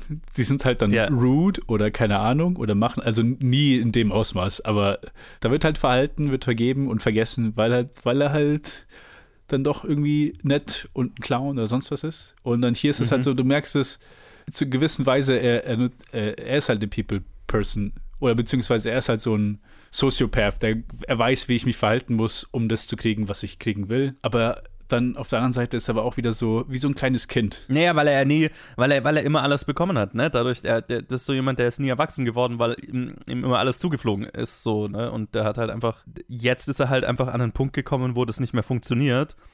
Und dann crasht er halt böse, böse, böse, böse. böse. Und, und weiß, weiß halt nicht mehr, wie er damit jetzt umgehen soll. Ne? Dass, dass das einfach nicht mehr funktioniert, wie sein Leben vorher immer funktioniert hat. Und das war so faszinierend zu sehen. Und wie er sich dann halt anpasst an diese Stadt, aus der er kommt, wo er jetzt halt im Gegensatz zu LA, wo halt zehnmal gut aussehendere Leute mit demselben Charme und so weiter nachkommen in der Branche, ist er da halt, hat er da halt noch was, wo, wo er das noch eincashen kann, ne? Das, den Rest von, von der Ausstrahlung, die er halt hat, ne? Ja, ja, aber für selbst. So ein, für so ein Last Hurrah, aber halt. selbst das schafft er halt davon. nur bei, bei zwei Personen im Prinzip. Ja. Yeah. Bei zwei Personen schafft er das und alle anderen lassen ihn halt auch abblitzen. Er, er kriegt keinen die, Job. Die ihn halt wieder, schon kannten, so. Ja, ne? ja, er muss wieder ein Drogendealer werden, um halt über die Runden zu kommen. Und selbst da in dem Milieu schauen ihn die Leute schon an, so, Alter, don't talk to me. Also halt. Ja. und, komm mir nicht und zu es, es, es, es, es, es, es funktioniert halt so gut, weil, weil du halt auch diese, diese Balance hast. Also die Leute, die eine Vorgeschichte mit ihnen haben, die versuchen halt irgendwie auf der einen Seite nachsichtig zu sein, auf der anderen Seite sind sie immer noch misstrauisch. Also und dann am Ende mhm. äh, bleiben sie auch misstrauisch. Und genau das ist halt so gut, weil es einfach so, so menschlich halt ist. Mhm. Keine Ahnung, es ist halt nicht so. Also deswegen habe ich auch vorhin gesagt, es fühlt sich nicht so, obwohl er mehr Plot hat wie die anderen, als die anderen zwei Filme, aber es fühlt sich nicht so blotschend an, weil es fühlt sich halt auch so an, okay, es sind einfach so die Community oder halt, es werden halt Leute gezeigt, die einfach ihr Leben beeinflusst werden von diesem, mhm. von diesem Jackass. Und der versucht ja. halt einfach so rumzupushen und rumzu, rumzuschleimen und zu klauen, damit er halt wieder auf die Beine kommt mit seinen Träumen, die er hat. Und nicht mal Träume, sondern so egomane Pläne, wo du denkst, ja, ja. okay, alles klar. Uh, ja. Weißt du, was mir gerade aufgefallen ist? Mhm. Die Schauspielerin, die die Inhaberin von dem Donut Shop spielt. Ja. Ich, ich habe gerade gesehen, oh, die war ja auch in Tangerine und Florida Project. Und in Tangerine, dann habe ich mich erinnert, ey, da hatte sie auch einen Donut Shop. Und dann ist mir aufgefallen, holy shit, die ist die Co-Produzentin dieser drei, dieser drei Filme. Die ist halt einfach oh. Sean Bakers Co-Produzentin und hat in jedem Film eine Cameo und in zwei auf jeden Fall hat, ist sie die Leiterin, die Inhaberin von einem Donut-Shop. Ich frage mich, ob sie in Florida Project auch einen Donut-Shop betreibt. Das wäre sehr lustig. vielleicht. Oder vielleicht diese, diese Ice Cream Parlor. Kann, kann gut sein. Ja, ja, ja, ich hatte ja. nachgeschaut, ich hatte auch nachgeschaut tatsächlich, als ich, als ich den Film gesehen habe. Sie, sie ist auch also neben Co-Produzenten hat sie halt auch für den hier zumindest Kostüme gemacht. Also ah ja, cool. Ah cool. Ja, das ist das ist ja, ja das ist sehr lustig. Ja. Wusste ich. Geil. Ja, also äh, ein sehr cooler Film. Sehr indie, sehr, äh, ne, es ist mehr, wie, wie, du ja gesagt hast, so ein bisschen so ein Hangout-Movie, so okay, wir, wir, wir schauen dem einfach dabei. Es hat mich auch so ein bisschen an Uncut Gems erinnert, so in dem Sinne, wir schauen halt diesem Typ dazu, dabei zu, wie er sich halt immer tiefer und tiefer in die Scheiße reitet. Ja, ja, absolut. Und es ist halt wie, eher wie so, ein, wie so ein Unfall, bei dem man nicht weggucken will. Aber es ist wahnsinnig gut gespielt. Es ist ein Film, der einen wütend macht, auf eine gewisse Art und Weise. Wir haben ihn geschaut, weil man diesen Charakter so sehr hasst, aber auch nicht wegschauen ja, ja. kann. Also ging mir so, ja, also deswegen einfach ein faszinierender, faszinierende zwei, über zwei Stunden, oh krass. Ja, ja knapp ähm, über die ich auf jeden Fall nicht, die ich auf jeden Fall nicht gespürt habe. Klare Empfehlung meinerseits. Kann ich nur zustimmen, kann ich nur zustimmen. So, so wütend man auch ist und so angeekelt halt auch an, an vielen Stellen. Ja, ja. Oh, angeekelt ähm, ist besser, ja. Ja. Umso set umso mehr satisfying sind für mich die letzten 15 Minuten, wo ich halt wirklich so ein bisschen, so fast schon gecheert habe. Ich so, yeah, fuck you. fuck you, ja, genau. Und das ist halt auch so ein, so halt auch ein Testament dafür, wie, wie gut Simon Rex in dieser, äh, so mhm. in dieser Rolle einfach halt einfach ist. Und ich kann auch nur unterschreiben. Also das ist eine, eine klare Empfehlung von mir. Und das hätte ich mir auch schon davor denken können bei Sean Baker, weil es halt einfach nur klasse Filme, die er bisher, die letzten, die drei, die er gemacht hat. Ich kenne diese, seine Projekte von davor, habe ich mir nicht wirklich angeschaut. Aber man kann sich nur freuen, was er als nächstes macht. Wahrscheinlich ja. wieder irgendwas, wo Sexwork in irgendeiner Weise mit rein, reinspielt. Haben wir jetzt nicht ist wirklich viel darüber geredet, davon, ja. aber ja. ja. ja. er hat, er hat schon, also ich finde, man erkennt in Sean Baker-Filmen, wie gesagt, ich habe jetzt auch nur seine drei Filme gesehen, also diese, die letzten drei, die wirklich bekannten. Mhm. Ihr müsst die anderen auch mal anschauen. Also, ja, Müsste ich, müsste ich mal, hm, directed by Sean Baker wäre auch interessant. Aber er hat schon einfach so, so Themen, die er halt immer wieder behandelt. Ne? Es ist immer, Sexwork ist irgendwie immer Teil davon und schon immer auch so Explorieren von Leuten in extremer Armut und Drogen ist immer so ein Teil davon yeah, und yeah. am Rande der Leute am Rande der Gesellschaft so ein bisschen und dann halt hat er ja fast schon so einen dokumentarischen Stil auch dadurch, dass er Leute einfach aus den Communities castet, äh, die keine Schauspieler vorher waren und so. Es ist sehr ja sehr immer so dieser dieser Ansatz, ja so eine Community auch einfach darzustellen. Ne? Mhm, ja absolut, absolut. Es ist halt auch einfach, äh, was ein Review gesagt hatte, war auch immer mit seinen Slice of Americana. Das ist halt auch so eine mhm, Sache, wo er halt einfach wirklich den Zeitkreis trifft. Und halt hier war es so, dass, dass der Film halt auch, ich glaube, von, von den dreien ist das der einzige, der nochmal so in eine Zeit gesteckt wurde, weil er so wirklich kurz bevor, kurz vor der Election 2016 war, wo man dann so ein bisschen hm, noch ja, stimmt, man, man Donald so Trump, Trump äh, ja. im, im, Fernsehen sieht und dann halt auch einen Shot mit dem Make America Great Again und ja. äh, so ein bisschen so in die Richtung geht war, war schön so, das als parallel zu zeigen. Einfach so, äh, weil, weil es halt die Community halt äh, zeigt. Okay, hier sind mhm. wir halt drin und das ist die Situation, wie sie halt hier gerade war. Und ja. Ja. Es war absolut. einfach sehr, sehr gut. Es war einfach sehr das, gut. Ja, Sean Baker ist interessiert an einer bestimmten Art von Amerikaner. Und ähm, deswegen, ich glaube, an Sean Baker-Film erkennt man, wenn man ihn sieht. Deswegen so, ne? Mhm. Ja, absolut. Sehr distinkt. Cool. Dann, dann, ähm, dann machen, wir, wir jetzt weiter mit einem Trenner und einem Einzelreview zu was ganz anderem als äh, Naturalismus. Miss Sage, Ihr Buch über die verlorene Stadt hat mir gefallen und ich glaube, Sie können mir helfen, den Schatz zu finden. Bei allem Respekt, da muss ich Sie enttäuschen. Ich fürchte, ich muss darauf bestehen. Binden Sie mich los! Das ist bloß Ihr Gut. Loretta Sage wird vermisst. Ich werde sie retten. Ich will, dass sie mehr in mir sieht als nur ein Covermodel. Let's start living dangerously. Alan? Was machen Sie hier? Ich rette Sie. Ich bin zertifizierter Ersthelfer und CrossFit-Trainer. Und ich habe Snacks. Schnappt sie euch! Das ist wie in Ihrem Buch. Wir sind auf einem Lovemore- und Dash-Abenteuer. Ich helfe Ihnen. Was und machen Sie da? Oh Gott, nehmen Sie den Kopf Sie. da raus. Es ist kein Liebesroman. Der Dschungel frisst Menschen wie uns. Wow, was ist das? Machen Sie es weg, bitte. Sekunde. Ich spüre, wie die meine Seele aussaugen. Reißen Sie die ab wie ein Pflaster. Machen Sie nicht solche Geräusche. Da sind noch mehr. Heilige Mutter Sind da noch mehr? Die saugen an meinem Hintern wie an einem großen Slushy. So, hallo, wir kommen nämlich zum nächsten Film. Hier ist die Lee und es geht um Lost City. Dieser wurde directed by Adam und Aaron Nee mit einer Starbesetzung. Wir haben als Hauptdarstellerin Sandra Bullock als Loretta Sage.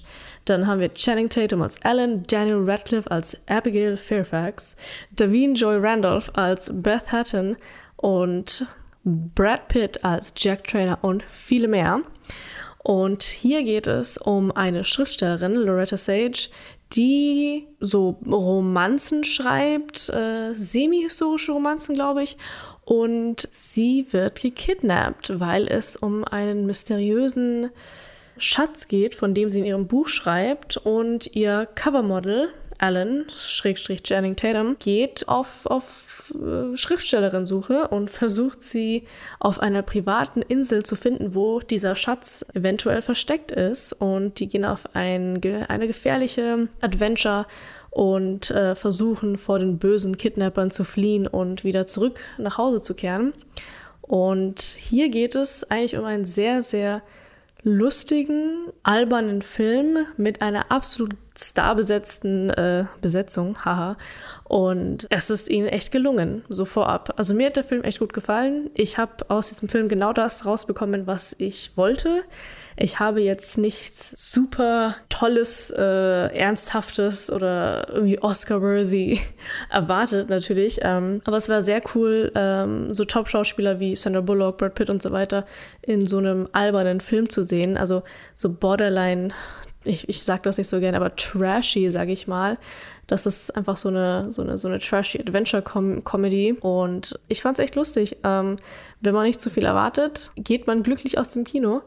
Es gab sehr, sehr viele lustige Momente. Es war actionreich auf jeden Fall. Die Storyline war ziemlich vorhersehbar. Aber wie gesagt, also ich habe hier nichts Bahnbrechendes erwartet, sag ich mal. Also es ist halt wirklich ein Film, mit dem man sich, äh, wenn man Bock hat und ein bisschen Spaß will, ein bisschen lachen möchte, kann man sich dann anschauen. Ja, es ist ähm, vergleichbar mit vielen anderen Action-Comedy-Filmen mit einem süßen Ende, sage ich mal, und mit, ich glaube, einen Teaser für Teil 2. Also falls ein zweiter Teil rauskommt, werde ich mir den, glaube ich, schon anschauen. So ist nicht. Also mir hat der Film ja ganz gut gefallen. Ist jetzt im Vergleich zu Everything Everywhere All at Once, den wir davor reviewed haben. Ich weiß jetzt nicht, ob er davor oder danach äh, in der Review, im Review-Blog auftaucht, aber wenn man es halt damit äh, back to back dann vergleicht, äh, sind das halt auf jeden Fall Welten, sind natürlich ganz verschiedene Filmarten. Aber dieser Film ist fun. Daniel Radcliffe ist absolut lustig, hilarious, würde ich jetzt sagen. Aber ich versuche jetzt weniger zu denglischen und äh, versuche das bewusst äh, nicht zu machen. Aber er ist super, super lustig, ähm, spielt eine echt tolle Rolle. Channing Tatum ist Channing Tatum, spielt halt einen dümmlichen Model, bringt diese Rolle gut rüber, macht das auch gut. Er ist verliebt in äh, die Hauptdarstellerin, in Loretta Sage und versucht sie zu retten. Und ich finde, für, für die Rolle, die er bekommen hat, hat er das auch gut gelöst, gut so gemacht. Brad Pitt war auch super, leider nicht ganz so lange im Film, hatte nicht ganz so viel Screentime. Und Sandra Bullock hat ihre Rolle auch gut gespielt. Ich würde nicht sagen, dass das jetzt eine großartig neue Rolle war oder dass ich sie noch nie in dieser Art Rolle gesehen habe. Aber sie hat auch äh, eine solide Leistung abgelegt und lustig war es, dass sie äh, fast den ganzen Film über in einem Pailletten-Onesie äh, unterwegs ist und das einfach in einem Dschungel richtig absurd ausschaut. Aber abgesehen davon, ähm, super. Also ich kann mich nicht großartig beschweren. Ich kann auch nicht großartig loben. Also dieser, dieser Film ist ein super mittelmäßiger Comedy-Film. Also ich finde, man, man bekommt genau das, was man erwartet. Und deswegen war ich auch nicht enttäuscht, als ich aus dem Kino raus bin. Ist das ein Film, den man unbedingt im Kino gucken möchte, äh, sollte? Nicht wirklich. Äh, man kann noch, glaube ich, ein paar Wochen warten und den dann online äh, auf jeden Fall gucken. Für jeden, der Comedy-Filme liebt und vor allem Comedy-Filme mit, äh, mit Frauen als Hauptdarstellerin, kann ich das total empfehlen. Ich gucke die sehr gerne. Mal an einem äh, Sonntag an einem regnerischen Tag oder so, wenn man mal nichts zu tun hat, auf jeden Fall eine gute Wahl. Würde ich äh, Leuten empfehlen, die sowas gerne gucken. So, großartig viel habe ich nicht mehr beizutragen und deswegen wünsche ich euch viel Spaß bei der nächsten Review. Ich kann nicht unterscheiden, was Leben und was Traum ist. Ah, Dankeschön. Hab eine Kontaktlinse verloren. Ich hoffe, Sie finden sie. Danke. Mhm.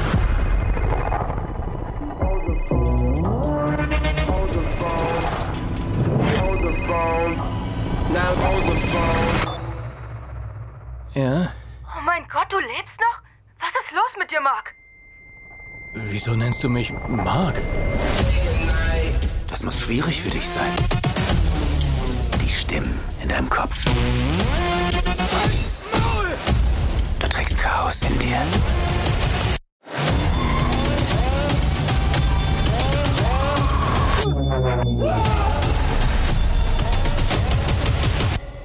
Akzeptiere das Chaos.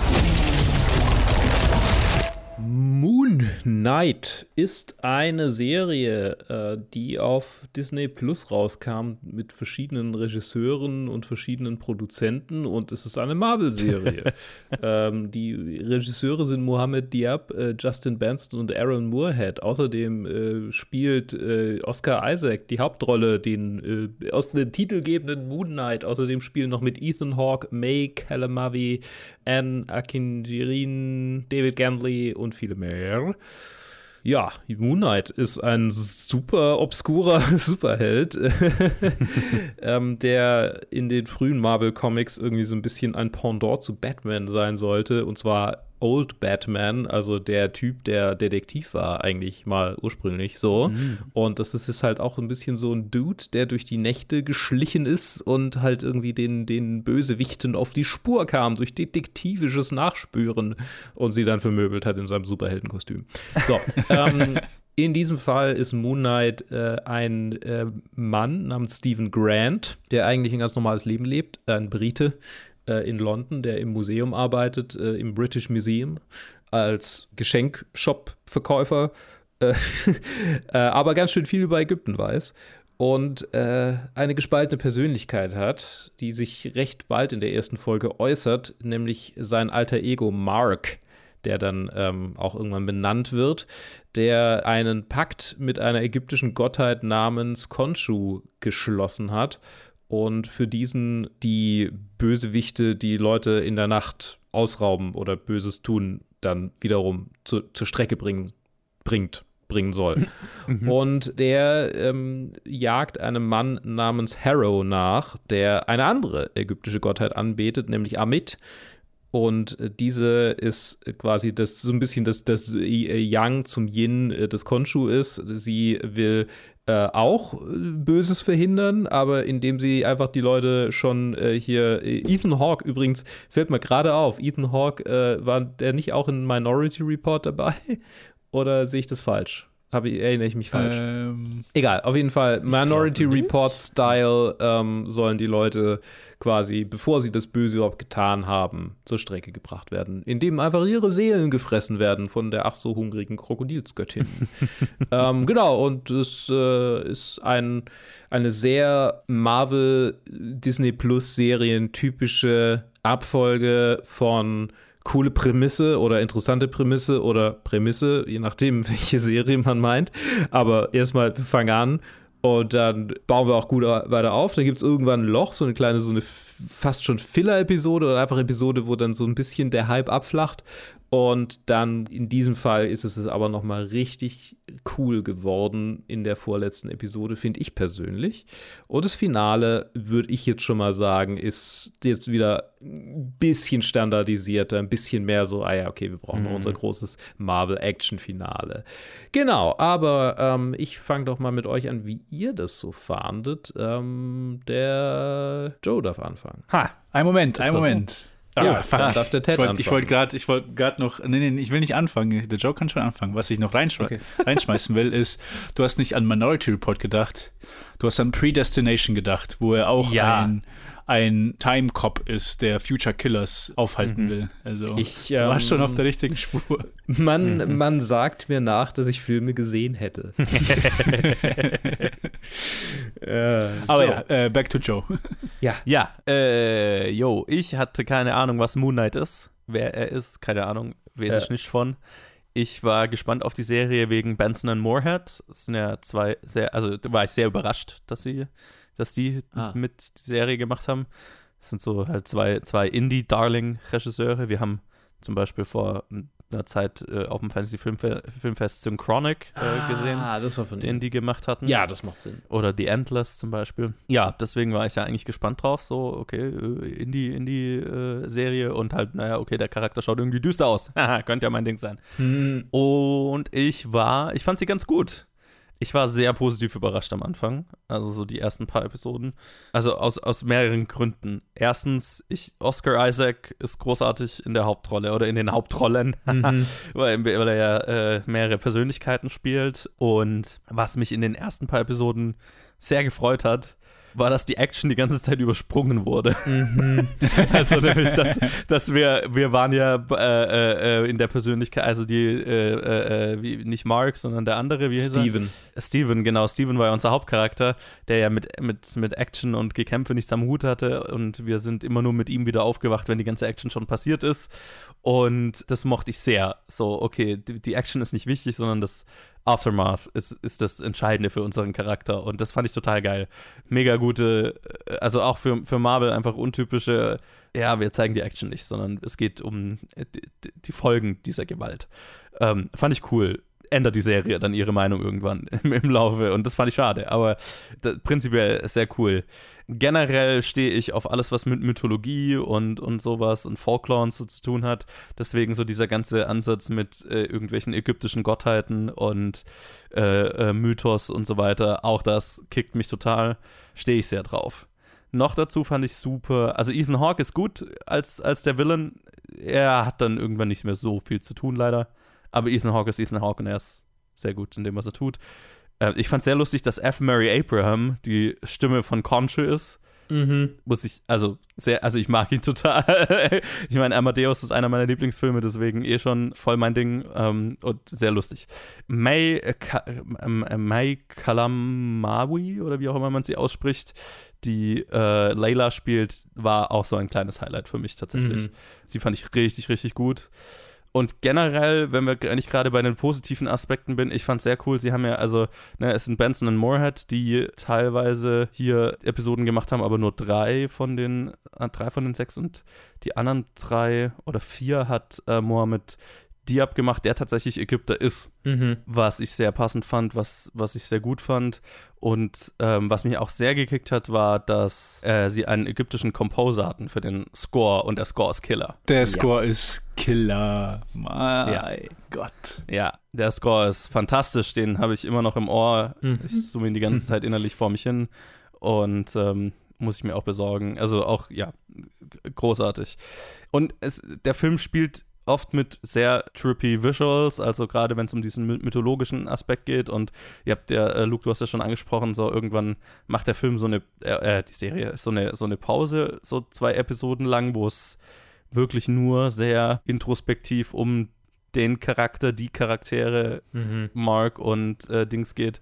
Das war fast dann mein Favorite-Teil der Serie. Ja. Wo so, okay, es geht nicht mehr um Superheldenkram, äh, sondern wir beschäftigen uns sehr auf sehr weirde Art und Weise mit äh, deren Vergangenheit und deren psychischen Problemen und so weiter.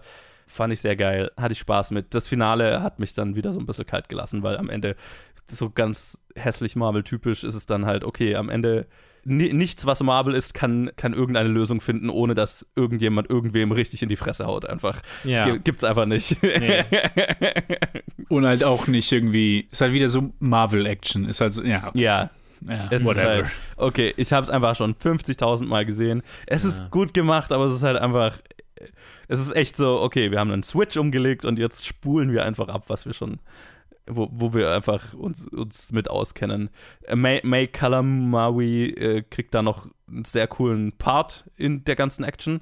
Mhm. Mochte ich, mochte ich. Äh, hatte ein paar sehr coole Momente. Das ist generell, wenn ich da schon mal reingrätschen darf, die Reihenfolge ist es, äh, behalten wir bei. Ähm, ich finde es sehr cool, dass ihr Charakter nie gerettet werden musste. Ja, sie- Kein ja. einziges Mal. Es war so, oh, Sie war sehr gut geschrieben. Sehr schön, sehr schön. Ja. Auch die Beziehung zwischen, äh, diese, diese Dreierbeziehung zwischen Mark, äh, äh, Steven Mhm. und ihr. Einfach gut. Einfach Ja. gut. Sie ist auch fantastisch. A love triangle that makes sense. Ja, ja, total. total. Äh, äh, es war ein gutes Charaktergespann einfach. Ähm, hatte ich Spaß mit. Äh, noch so ein paar kleine negative Aspekte, dann lasse ich auch noch jemand anderes äh, mal hier reden. ähm, wie in allen Marvel-Serien. Ich meine, in allen Mar Marvel-Serien habe ich das, glaube ich, angesprochen, dass die Visual Effects halt einfach, okay, wir versuchen, wir, wir, wir verlassen uns genau wie die Marvel-Filme extrem auf Visual Effects, aber haben offensichtlich nicht das Budget, um die entsprechend qualitativ umzusetzen. Das hat man hier noch ein bisschen mehr gemerkt als in vielen anderen, fand ich. Das hat so ein bisschen geschwächelt. Und so sehr mir, also ne, mir hat, mir haben diese zwei Episoden, wo es wirklich sehr, gar nicht wirklich um Superheldenkram ging, hat mir sehr gut gefallen. Trotzdem von der Gesamtstruktur der Staffel oder der Serie, ich weiß nicht, ob es noch was gibt, später bleibt abzuwarten, ist es sehr uneben, finde ich. Also, weil wir mehrere Episoden extrem plotgetrieben mit, okay, der äh, Ethan Hawke will diese Gottheit auferwecken und wir haben diesen anderen Gott, mit dem wir eigentlich nichts zu tun haben wollen, aber der in uns ist und bla, Mythologie, wahnsinnig viel Exposition. Und das wird dann einfach links liegen gelassen für ein paar Episoden und dann muss es alles in der letzten Episode noch einmal abgefrühstückt werden. Das ist sehr uneben, finde ich, gestaltet, das Ganze. Ich glaube, wenn man das am Stück schauen würde, wäre das sehr weird. So Woche zu Woche ging es einigermaßen, aber also es sind fast komplett unterschiedliche Serien oder von, von Episode zu Episode und das ist so ein bisschen unrund. Nichtsdestotrotz, ähm, ich mocht's. Es war gut.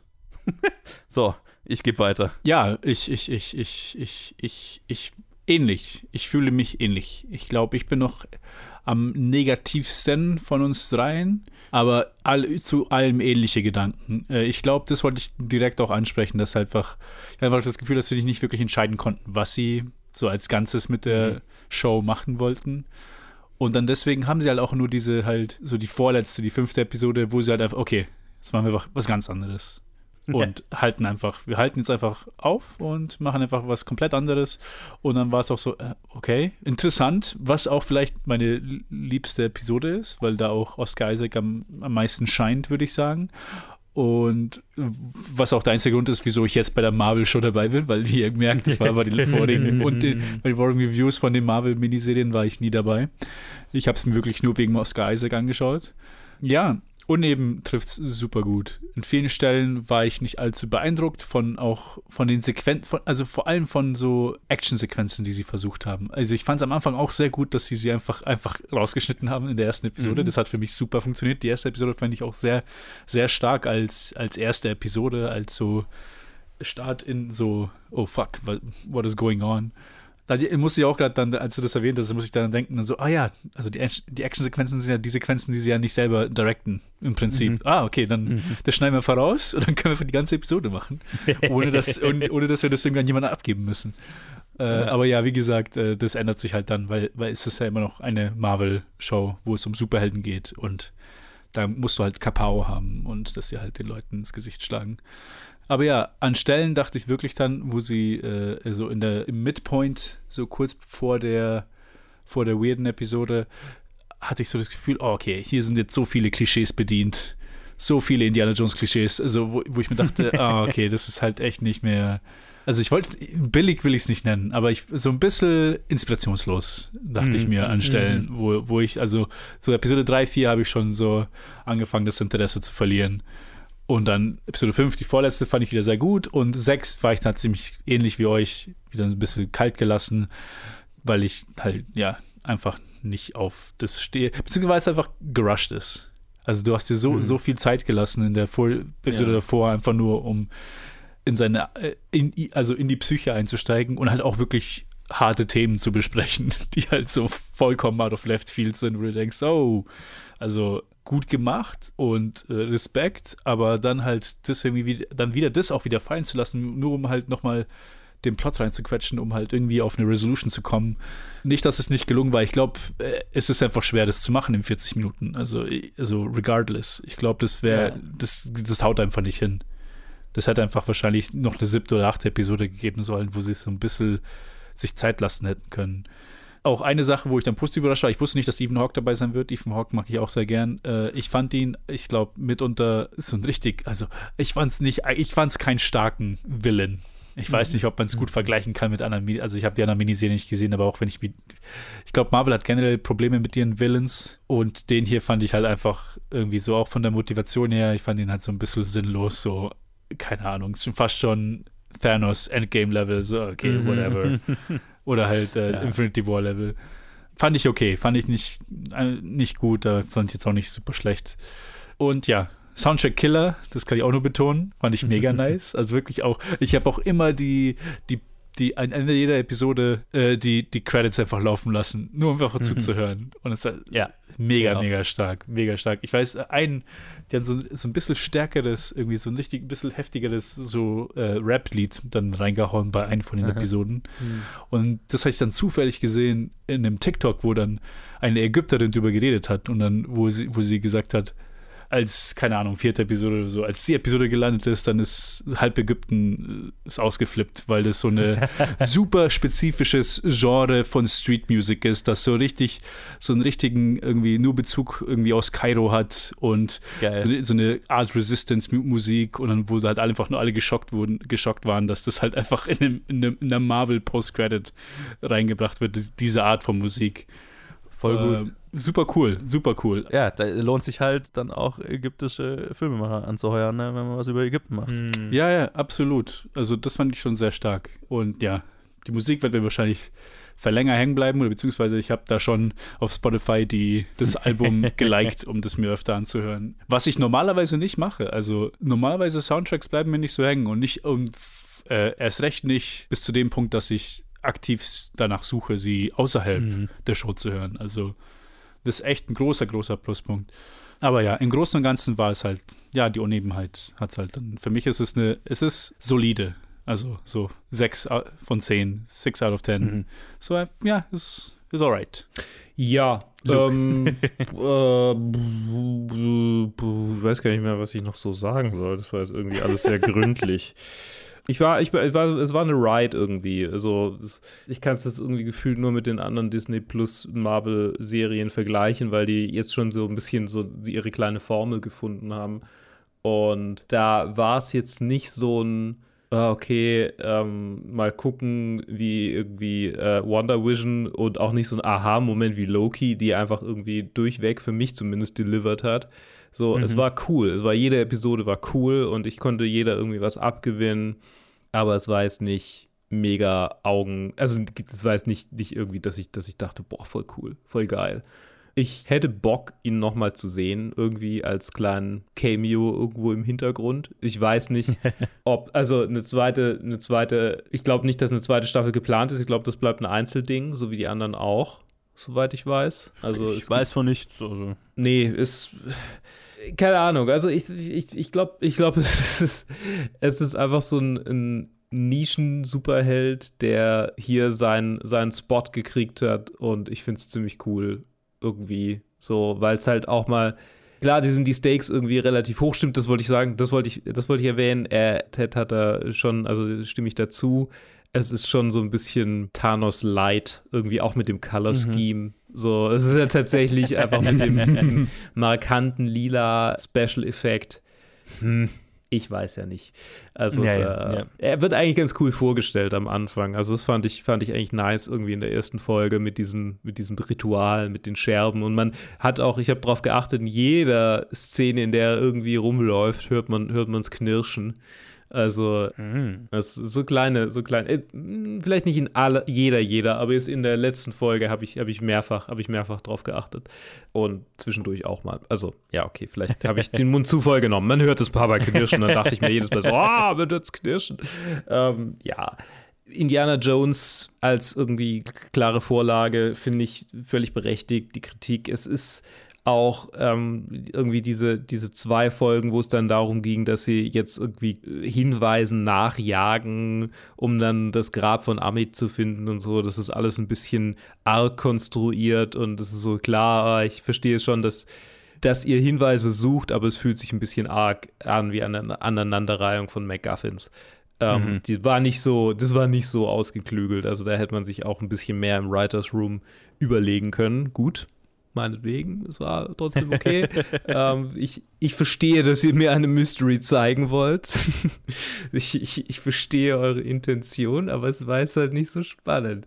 Äh, ja, und dass es am Ende irgendwie in einer großen Prügelei endet, ich meine, das ist halt. Das ist halt irgendwie, das muss halt scheinbar so sein. Und ich denke mal, Das so ist weit im Contract. Muss es? Ja. Das, das konnte man nicht mehr rausschneiden. Das ist einfach, das ist im Vertrag. Das ist, Es ist, ja, eben. Und also es ist auch ein bisschen so, ich weiß gar nicht, ich weiß gar nicht, ob ich das so wahnsinnig irgendwie, also Ja, ich finde es schon schlimm. Aber es ist nicht, ich kann mir halt nicht vorstellen, dass sie es jemals weglassen. So, das ist das Ding, wofür die Leute Naja, so gucken. es funktioniert, ne? Ja. es ist nicht, es ist, es ist kein, keine bahnbrechende Serie, auf keinen Fall. Es ist die beste Disney Plus Marvel-Serie. Sie ist cool. Ja.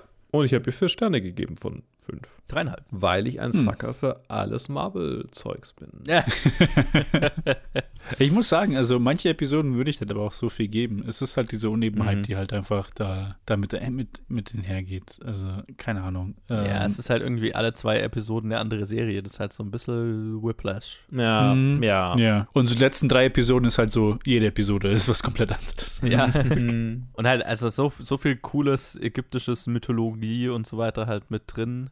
Aber dann halt auch gefühlt nur so angerissen, weil halt, weil es eigentlich nur zwei Episoden lang so richtig, ne, so in den letzten zwei Episoden so richtig exploriert wird. Aber da wäre, glaube ich, schon noch mehr drin gewesen. Ja, das, das ja, da stehe ich halt auf, auf alles, was damit zu tun hat, ne? Das ist halt schon, mm, mm, noch mehr davon. Ja, ja, Mhm. also ich fand, also wie gesagt, die erste Episode fand ich super gut. Das Setup ist super gut. So die Charakterzeichnung Ja. von Stephen Grant, äh, wie seine Wohnung ausschaut, wie er, wie er Mhm. mit seinem Schlafproblem Mhm. umgeht, wo er, wo er denkt, dass es ein Schlafproblem ist, dass es äh, äh, Nachtwandern ist, fand ich sehr, sehr stark. Aber dann ging halt nicht, also wie gesagt, also wie du gesagt hast, Luke, da ging halt nicht mehr so viel Arbeit in, in die anderen Aspekte mit rein, wo Ja. sagst, ja, okay, so von McGuffin zu McGuffin und dann und dann haben sie sich dann nochmal für die eine Episode dann, wo sie sich quasi einfach diesen Freiraum genommen haben. Okay, diese Episode machen wir einfach was komplett anderes. und dann merkt man, dass halt da auch die Passion dann auch mit drin war. Im Vergleich zu den anderen. Aber ja, als, als, als großes Ganzes ist es halt dann kein, nicht, nicht herausragend. Tja, ja, so ist es. Mal schauen, was das nächste. Nee, wir wissen, was das nächste ist. Das nächste kommt Multiverse of Madness Zeugs raus und dann irgendwann kommt, glaube ich, äh, Miss Marvel demnächst. Ja, ich glaube aber dazwischen ist Obi-Wan. Gehen wir wieder zurück zu Star Wars. Ja. Da kam heute ein Trailer raus, den ich mich weigere anzuschauen. Ja, I can't.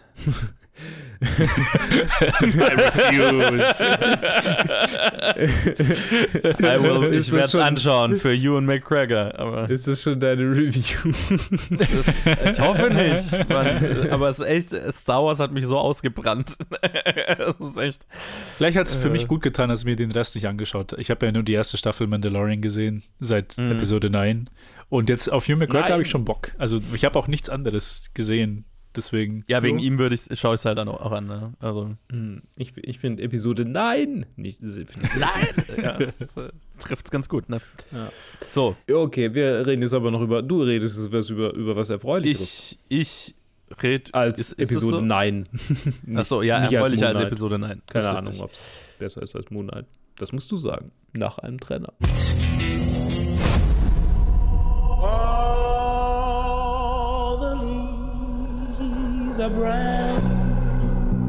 Stopp!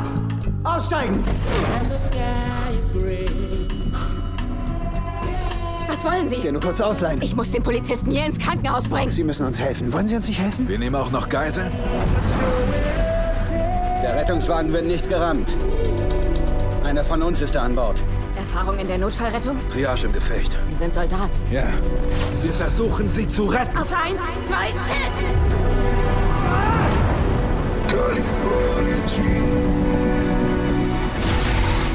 Keinen Schritt weiter! Sie halten sich für so hart mit der Knarre. Nein, Danny, entspann dich! Ich muss zurück zu meiner Frau und meinem Sohn. Weiß Ihre Frau, dass Sie Banken ausrauben? Wir sind nicht die bösen Jungs. Wir sind nur die Jungs, die nach Hause wollen. Wir spazieren nicht einfach in den Sonnenuntergang! Danny, alle wissen, wie gefährlich sie sind. Ach ja? Schafft sofort eure Helis hier weg! Ich bring dich nach Hause, kleiner Bruder. Ambulance ist der sehr simpel betitelte neue Film von Michael Bay, dem Regisseur von jedem Actionfilm, den du als elfjähriger Junge mal cool fandest. äh, und es, es spielt furchtbar, mit Jack, furchtbaren Menschen. Michael ja, Bay. uff, uff, uff, uff, uff, uff. Ja, ja, ja. Möchte ich nicht an einem Set begegnen. Jake äh, Gyllenhaal, Yaya Abdul Mateen II, Isa Gonzalez und viele mehr. Und äh, der Film spielt in einem Ambulance. Ha.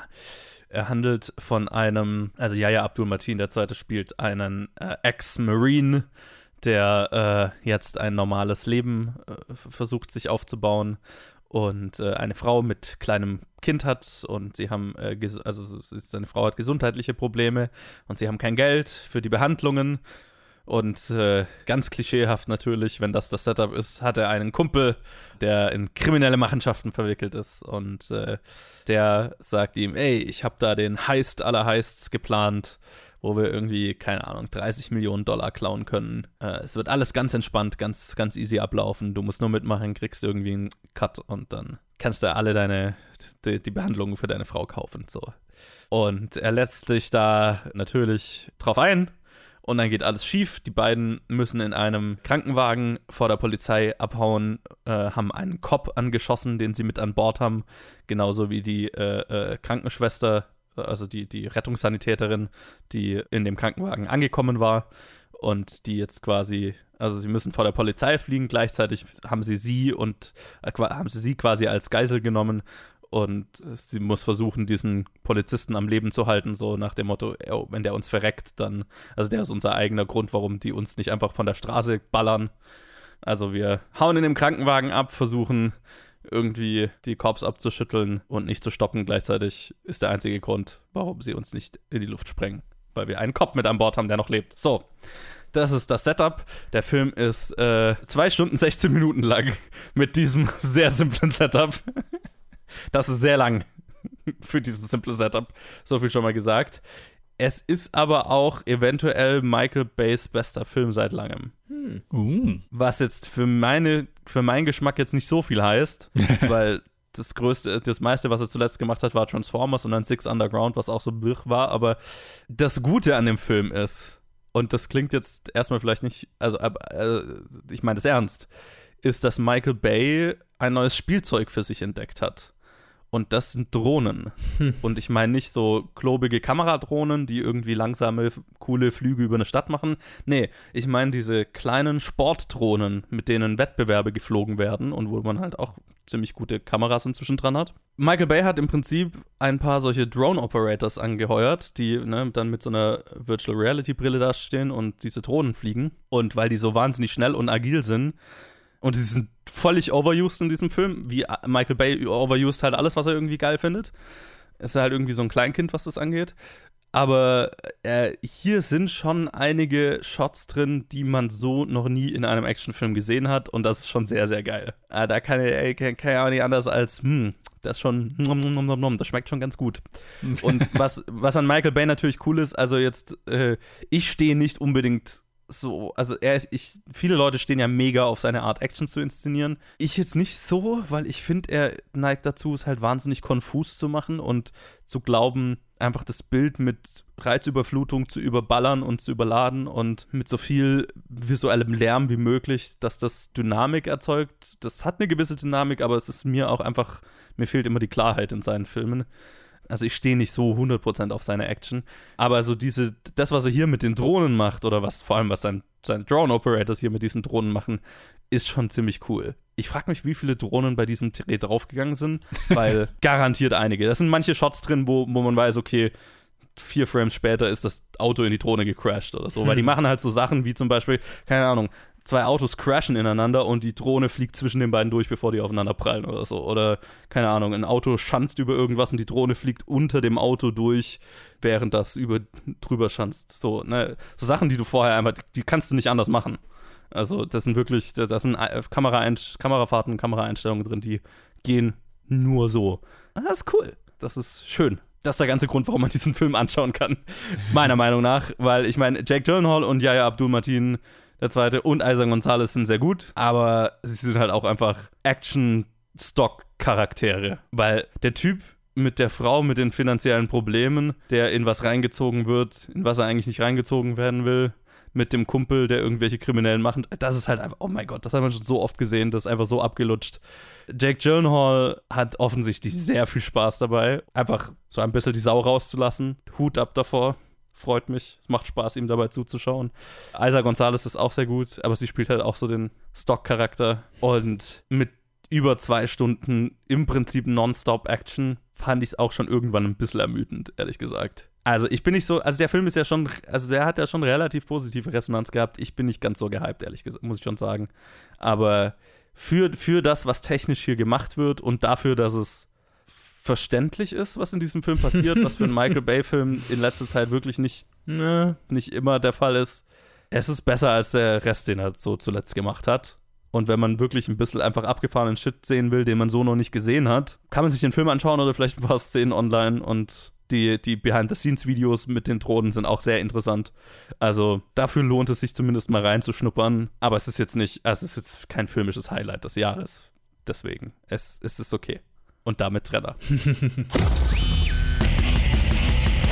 Dein Schicksal steht fest und du entkommst ihm nicht.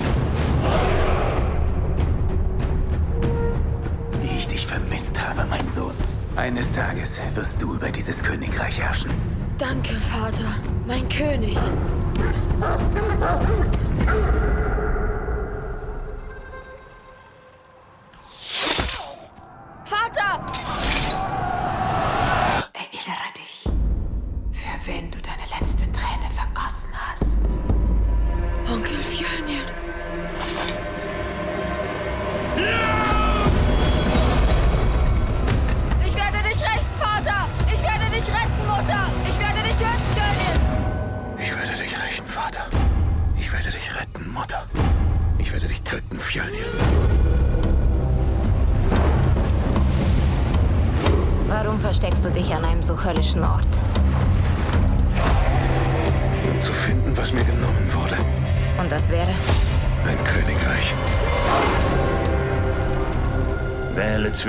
Liebe für deine Familie und dem Hass für deine Feinde. Deine Stärke bricht Männern die Knochen. Ich breche ihnen den Verstand. Nacht für Nacht werden wir mein Rachegelübde einlösen. Ich werde dich rächen, Vater.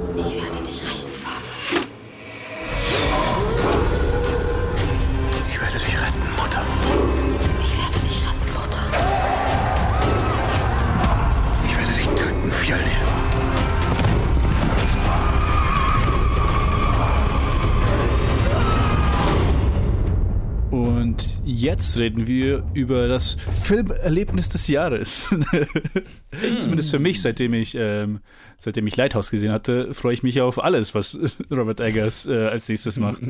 äh, The Northman von Robert Eggers mit Alexander Skarsgård, Nicole Kidman, Class Bang, Ethan Hawke wieder, Anya Taylor-Joy, Gustav Lind, Elliot Rose, Willem Dafoe und vielen, vielen, vielen, vielen mehr. Hier geht es um Prince Amleth. Es ist ein Viking Epic. Und Prinz Amleth, seinem Vater, der von Ethan Hawke gespielt wird, wird von seinem Bruder umgebracht. Und dann muss der Sohn fliehen und kommt 20 Jahre später zurück und verspricht, Vengeance zu üben und seine Mutter zu, zu befreien von dem bösen Onkel. Und das ist die Story von Amleth. Onkel tötet den König, tötet den Vater. Eine, eine Hamlet-Story, wo ich später ähm, gelernt habe, dass tatsächlich das auf einer dänischen, irgendwie auf einem dänischen Mythos basiert und Hamlet basiert auf der Geschichte von Prince Amleth. Also Mhm. auch mit den, mit den akkuraten Namen von den ganzen Charakteren, in, in die, die hier drin sind, zumindest vom Vater Yes. und Sohn. Also ein Viking-Epic, wie er im Buche steht, mit, mit Mhm. Epic in, in den alten Sinn des Wortes, nicht wie man es heutzutage benutzt für epische Sachen. Ich will jetzt gar nicht mal zu viel sagen. Ich, ich frage euch einfach, wie, wie ihr den Film fandet. Äh, Luke, wie Ja. fandest du den Northman? Hervorragend. Ich äh, habe ihn im Kino gesehen, weil man ihn gerade nur im Kino sehen kann. Und äh, wobei er wohl relativ bald auf dem Streaming-Markt auch schon rauskommen soll, habe ich gelesen, auf dem amerikanischen, Mhm. damit er nicht ganz so viel, ganz so viele Miese einfährt. ähm, Break-Even Ja. wird schwierig äh, bei dem Budget, aber gut. Es ist ein sehr cooler Film. Ich habe ihn sehr genossen. Er hat von der Story her tatsächlich für mich dann ein bisschen zu sehr die üblichen Beats von der Revenge-Story mit Love Interest gehabt. Also es war dann ein bisschen zu sehr, ja, das muss jetzt halt so passieren, weil so funktionieren diese Filme und das kann ja nicht anders enden. Und ich, ich muss, ich, ihr habt mir schon ein paar Mal gesagt, dass die anderen Filme von Robert Eggers durchaus meinen Geschmack treffen könnten. Das hat jetzt bei diesem absolut schon zugetroffen. Jetzt weiß ich nicht, wie er bei den anderen irgendwie neue Wege geht, aber bei diesem hier habe ich jetzt schon gedacht, so, okay, vielleicht war das jetzt ein bisschen zu dem geschuldet, dass sie hier von einem größeren Studio äh, Kohle abgegriffen haben und jetzt die irgendwie glücklich hier stimmen mussten, weil. Es ist definitiv Robert Eggers' Mainstream-Mixer Film. Ja, ne? Und es ist so ein bisschen äh, schade, weil ich habe die Anklänge gespürt von, ja, vielleicht können wir hier erstmal was anderes erzählen und vielleicht haben wir jetzt gelernt, dass Rache nicht unbedingt das ist, was zur Heilung führt. Aber gut, naja, gut. Ähm, das äh, will ich jetzt gar nicht zu sehr irgendwie allem vorwegnehmen, aber sagen wir mal, es gibt einen potenziellen Wendepunkt in diesem Film, der nicht wirklich genutzt wird. Und das ist ein bisschen schade. Davon abgesehen aber, Chefskiss. Alles. alles andere. So, wenn man von dieser Kleinig, Kleinig, Kleinigkeit äh, irgendwie absieht, ist es ein bildgewaltiger, soundgewaltiger, wenn es passiert, actiongeladen, gewalttätiger, äh, Epos, Drama, wie auch immer, ballert. Ich finde ihn sehr cool. nice. Äh, Joe, wie ging's dir denn? Ja, glaube ich, sehr ähnlich. Also, ich bin ein Robert Eggers-Fan. Ich mochte, also, äh, The Witch liebe ich sehr. Ist auch immer noch mein Favorite seinerseits. Äh, Lighthouse mochte ich auch sehr. Deswegen, äh, das, das ist wahrscheinlich äh, der Film, auf den ich das am meisten gehypt war dieses Jahr. Ich bin ja immer, ich werde, bin selten auf Filme gehypt. Oder ich lasse es selten zu, dass, dass sich bei mir so ein Hype aufbaut. Aber der war schon ein von Roberts, Robert Eggers gemachtes Wikinger-Epos mit seiner Sensibilität für, also weil alle seine Filme haben irgend, also spielen in der Vergangenheit, haben was Historisches und er hat einen absolut fast schon zwanghaften Drang zu historischer Akkurat, ne, äh, zu historischer Genauheit, also alles so akkurat wie möglich darzustellen. Und hat halt auch so eine Vorliebe für Folklore, für Mythologie hm. und das auch so zu behandeln, wie, also das ist, trifft auf The Witch und, und The Lighthouse auch auf jeden Fall zu, quasi die Folklore und, und, und die, die, die Mythologie der Zeit und Mythen der Zeit so zu behandeln, und so zu inszenieren, wie es für die Menschen der damaligen Zeit sich angefühlt haben muss. So, ne, also was die wirklich geglaubt haben, so, was abgeht. Ne, bei The Witch ging es um, um Hexen und, und, und Aberglaube der, der frühen Siedler in, in den USA und bei der Lighthouse geht es um, um so Seemythen und sowas. Und ähm, hier ist es natürlich ganz groß nordische Mythologie. Und was ich an dem Film halt liebe, ist halt einfach, wie ernst er die nordische Mythologie nimmt und einfach sagt, okay, das ist die Religion der Leute damals, für die ist das echt, also inszenieren wir das, als wäre das echt. So, ne? Und dann ist das halt einfach mit Robert Eggers' Stil und bildgewaltiger Erzählweise ein, ein absoluter Augenschmaus und Gänsehautmomente so für, also für, für mich, ich habe ne, hab die, die Mythologie gelesen und so weiter, das, das ist halt, das war schon so, okay, das, so geil habe ich das filmisch noch nie umgesetzt gesehen. Keine Ahnung. Eine Walküre, die einen Krieger abholt oder sowas. So, so, so, so, so Shit halt einfach.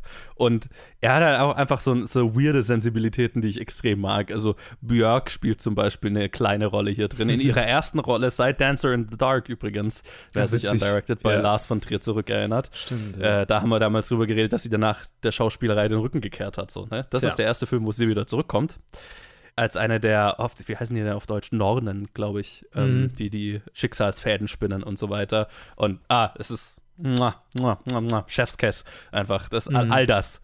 Mega geil. Und auch, was ich halt auch, also ich musste fast, also der Film nimmt das Ganze so bierernst und äh, die, die Brutalität und, und vor allem den, Ne, ne, die, die Grausamkeit der Zeit, dass es fast schon manchmal so ein bisschen komisch ist, aber ich glaube auch so gewollt, ne? Also zum Beispiel gibt es so einen ganzen Berserker-Raid, den der Film halt auch als ein Single-Shot einfach durchzeigt, ne, wie so, so eine Berserker-Truppe so ein, so ein Dorf auslöscht im Prinzip. Und weil halt die Berserker zu der Zeit so, okay, war so der Glaube, ne, die hatten den Glauben, dass sie sich in Tiere verwandeln oder dass sie Tiergestalt annehmen und dann gibt es diese ganze Szene, wo sie sich halt quasi in Trance tanzen davor und anfangen wie Wölfe zu heulen und so weiter und sich in Rage, äh, in Blutrausch zu, zu brüllen im Prinzip. Und das ist alles so bierernst und so over the, also nicht over the top, es ist halt einfach so drüber. ich, ich musste lachen, aber auf eine positive Art und Weise. So halt so, holy shit, okay, das, wir machen das jetzt einfach. Okay, geil. Alexander Skarsgård ist, ist sehr gut in der Hauptrolle. Ich, ich mochte ihn sehr. Anya Taylor-Joy ist ein Highlight, auch wenn Mhm. ich fand, dass sie viel zu wenig in dem Film war, leider. Mhm. Ähm, von ihr hätte ich gern viel, viel mehr gesehen. Und, und, sorry, dass ich unterbreche, zu viel, zu wenig Agenda hatte, so einfach. Es war ein bisschen so, äh, ja, okay, es macht sie halt das, was er will. Toll. Ja, ja, ja. Es ist einfach, sie sind nicht der Fokus des Films Ja. und ich hätte sie gern mehr noch ein bisschen im Fokus gehabt. Es ist natürlich die Hamlet-Story. Ja. Ähm, entsprechend, äh, ist, ist, st- entsprechend geradlinig folgt der Film der Story auch. Also, was heißt die Hamlet-Story? Es ist die Story, auf der Hamlet basiert und halt der folgen wir geradlinig. Entsprechend, das ist mein größter Schwachpunkt am Film. Also, wie du auch schon gesagt hast, die sehr geradlinige Rachegeschichte. Klar, ich meine, also Rob, ich habe so ein Interview gehört mit Robert Eggers, wo er drüber geredet hat. Also er wüsste gar nicht, was er machen würde, wenn er irgendwie keine Mythen oder sowas adaptieren würde. Er kommt sich vor wie ein Fraud, weil er keine originellen Ideen hat, sondern er adaptiert es einfach geradlinig. Und ähm, ja, okay, das kann ich sehen. Also der, der, der erzählt, also er hat halt einfach so ein Fable für, für Mythen und Legenden und er erzählt die halt einfach in seinem Stil geradlinig runter. Hm. Und wenn das halt eine simple Rache-Story ist, die damals halt das größte Epos der Zeit war, dann, dann ist das halt eine, in, de, in dem Fall eine simple Rache-Story, die man halt schon ein paar Mal gesehen hat. Und da sind so ein paar kleine Twists and Turns drin, aber nichts, was das Ganze jetzt irgendwie auf den Kopf stellt oder kommentiert oder so weiter. Nee, es ist Mhm. eine bierernste Rache-Story. Ja. Und dann aber halt mit Robert Eggers' Art, das Ganze einfach mit vollem Ernst und bildgewaltig zu inszenieren und einfach voll drauf, drauf zu hauen, blöd gesagt. So, also so, dass das Ganze am Ende in einem Duell in einem aktiven Vulkan endet. Und also es ist, es ist halt einfach, Das es, ist- es wäre theoretisch so drüber. Ja. Aber weil der Film es einfach straight spielt, funktioniert's, ne? Ja, ich meine, es ist auch drüber, aber halt auf eine gute Art und Weise. So. Ja, es ist, es Für ist, mich es ist so, zumindest, es ist mit so viel Detailverliebtheit, finde ich, inszeniert, dass es dir nie, dass es nie zur Selbstparodie wird. Ja. Was es schnell werden Ja. könnte. Ja. Ne, auch die, die bierernste Art, mit der Alexander Skarsgård das spielt, das könnte auch in den falschen Händen einfach unverhofft komisch sein. Mhm. Und das ist es nie. Und das ist schon, das ist schon eine Kunst. Das, das muss man absolut sagen. Ja, ich, ma- ich, so viel mal, ich mochte das, äh, Ted sagt, du darfst auch mal, auch noch mal was loswerden. Wir haben ihn ja zusammengeschaut. Ja, ja, ja. ja. Ähm, ich fand ihn auch ey, super, super stark. Das ist auch wahrscheinlich mein, mein most anticipated Movie, weil ich auch an- eigentlich nicht, auch nicht viel, viele Filme kannte, die so gekommen sind. Aber das ist so einer, den ich schon seit, seit letztem Jahr auf dem Schirm hatte.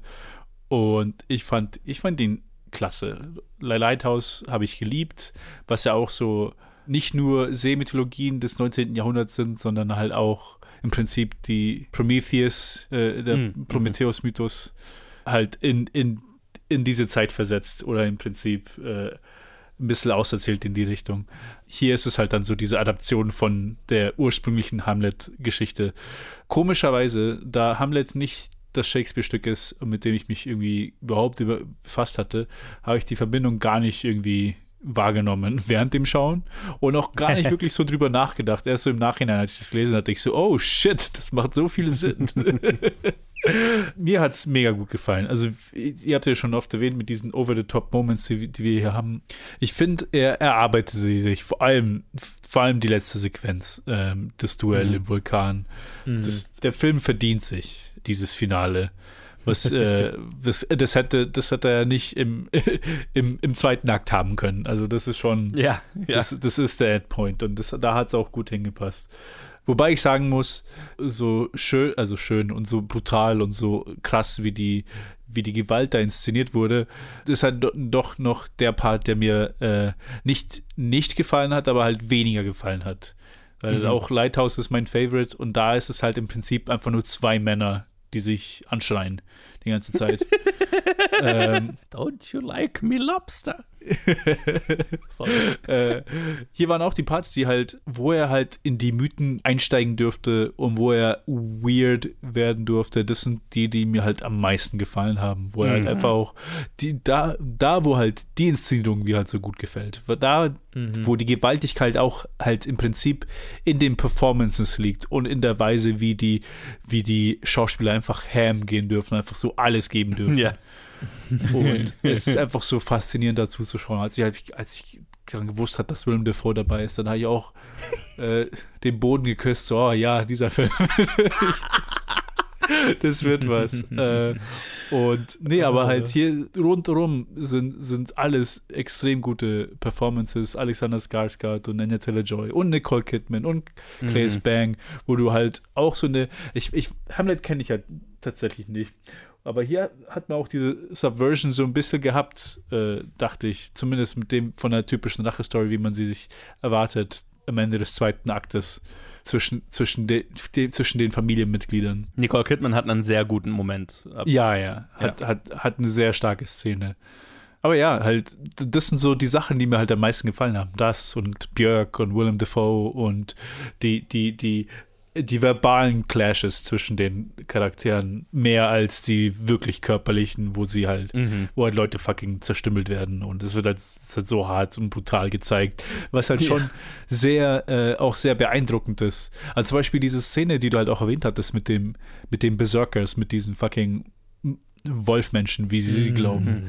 Ähm, die Szene davor ist halt auch so wichtig, das diesen Kontext zu setzen, dass das, also ohne diese Vorbereitung hätte ich sie, also so ein bisschen, ja, okay, One-Shot und cool und alles, aber Mhm. hätte ich sie gar nicht so interessant gefunden. Und dann Mhm. aber einfach nur mit, mit dieser Vorbereitung, die sie haben, ist einfach, du, du wirst schon, man, man ist schon fast schon selber in der Trance beim Zuschauen. Mhm. Ich habe so oft einfach nur so gegrinst. Also, yeah, Alter. Ja. Und einfach, hatte einfach so viel Spaß dabei. Und ähm, was halt auch Eggers gut macht, ist halt nicht nur, die, dass er halt alles so akkurat wie möglich macht, sondern er, er schafft es halt auch, so eine Atmosphäre einfach herzustellen. Und deswegen Mhm. funktioniert auch diese, diese Ernsthaftigkeit, die halt hier drin ist mit den Charakteren, weil du, es fühlt sich halt einfach wie ein Epic an. Es fühlt sich nicht so an wie das sind Schauspieler, die gerade ein Fairy Tale nachspielen oder sowas. Mhm. Sondern es ist halt so, okay, wir sind hier im, im 9. Jahrhundert und stehen, sind einfach hier, äh, sitzen hier. Das liebe ich an, an ihm so, weil ne, alle drei Filme haben so mit Mythologie und so zu tun. Und er nimmt das halt auf eine Art und Weise ernst, wie gesagt, so nach dem Motto, okay, also andere Filme machen dann, in anderen Händen wäre das ein Film über die nordische Mythologie. Und er erzählt es quasi auf Augenhöhe mit den Charakteren. So, okay, das ist der Glaube, den die haben und das ist, das ist deren Realität. Und aus deren Blickwinkel stellen wir deren Realität dar. Ne? Wir machen keinen Film aus moderner Sicht über die, deren Realität, sondern das ist deren Realität. So sehen die die Welt. Ja. Und sei das jetzt irgendwie Angst vor Hexen und Geistern und so weiter, eben in The Witch oder ne, in The Lighthouse, mit dem Aberglauben, den die Charaktere da haben. Und hier ist es Mhm. eben, okay, für uns Inhalt die nordischen Götter real und, und Sagengestalten und so weiter. Und entsprechend ist das Teil unserer Welt. Und es ist immer, es fühlt sich immer als ein organisches Ganzes an. So, ne? Ja, vor allem, weil sie es halt in, in, in halt Europa situieren, wo du halt, sie reden über, über, ich weiß nicht, ob das, das Ende, so The End of the World oder was auch immer, Höllenfeuer oder Eintritt in die Hölle oder ich kann mich gar nicht mehr erinnern, aber dann ist es halt einfach, ah ja, es ist ein Hell. Vulkan in Island. Die also einfach es ist Hell. Hell oder so. Ja. Ja. genau. Und dann ist es halt so, okay, natürlich verbindet man die, das Visuelle mit diesem Mythischen, weil es passt halt einfach so gut. Und ja, ich fand es einfach super gut umgesetzt. Und auch den einen Joke, den sie mit in den Film reingebracht haben, den, der hat mich, der hat mich jetzt nicht umgehauen. Ich habe jetzt nicht super viel gelacht, aber ich, der hat mich sehr amüsiert. Ah, sehr er hat, er hat schon Humor, der Film auch. Also es war Ja, ja, so ja. ein paar Stellen, wo ich mir gedacht habe, ha, witzig. Also es gab halt einen, wo, mit, dem, mit der Anspielung aufs Christentum. Dann dachte ich mir so, ah, Ah, ja, ja, ja. I love it, I love it. Ja, ja. Ja, da, da habe ich gelacht, ja, das stimmt. Erinnere mich. Okay, ja. Ah ja, mir hat er mega gefallen. Es ist immer noch nicht mein Liebster, aber halt mit, mit der, also mit Robert Eggers, ich, ich freue mich, also ich, seitdem ich auch vor drei Jahren oder zwei Jahren als Lighthouse rauskam, äh, seitdem ich gelesen habe, dass er an dem Nosferatu-Film halt arbeitet. Ja, der ist wohl so, tot. Ah, der ist tot? Nein. Ja, das hat er auch in dem Interview gesagt, wo ich das vor kurzem gehört habe. Der ist wohl Fuck. Geschichte. Scheiße. Auf den, den, auf den war ich auch in Type. Ja, da, Ah, der. Alter, das, das war mein Schade, ja. Ja. Ah, das, das ist jetzt das ist schon ein Heartbreak gerade.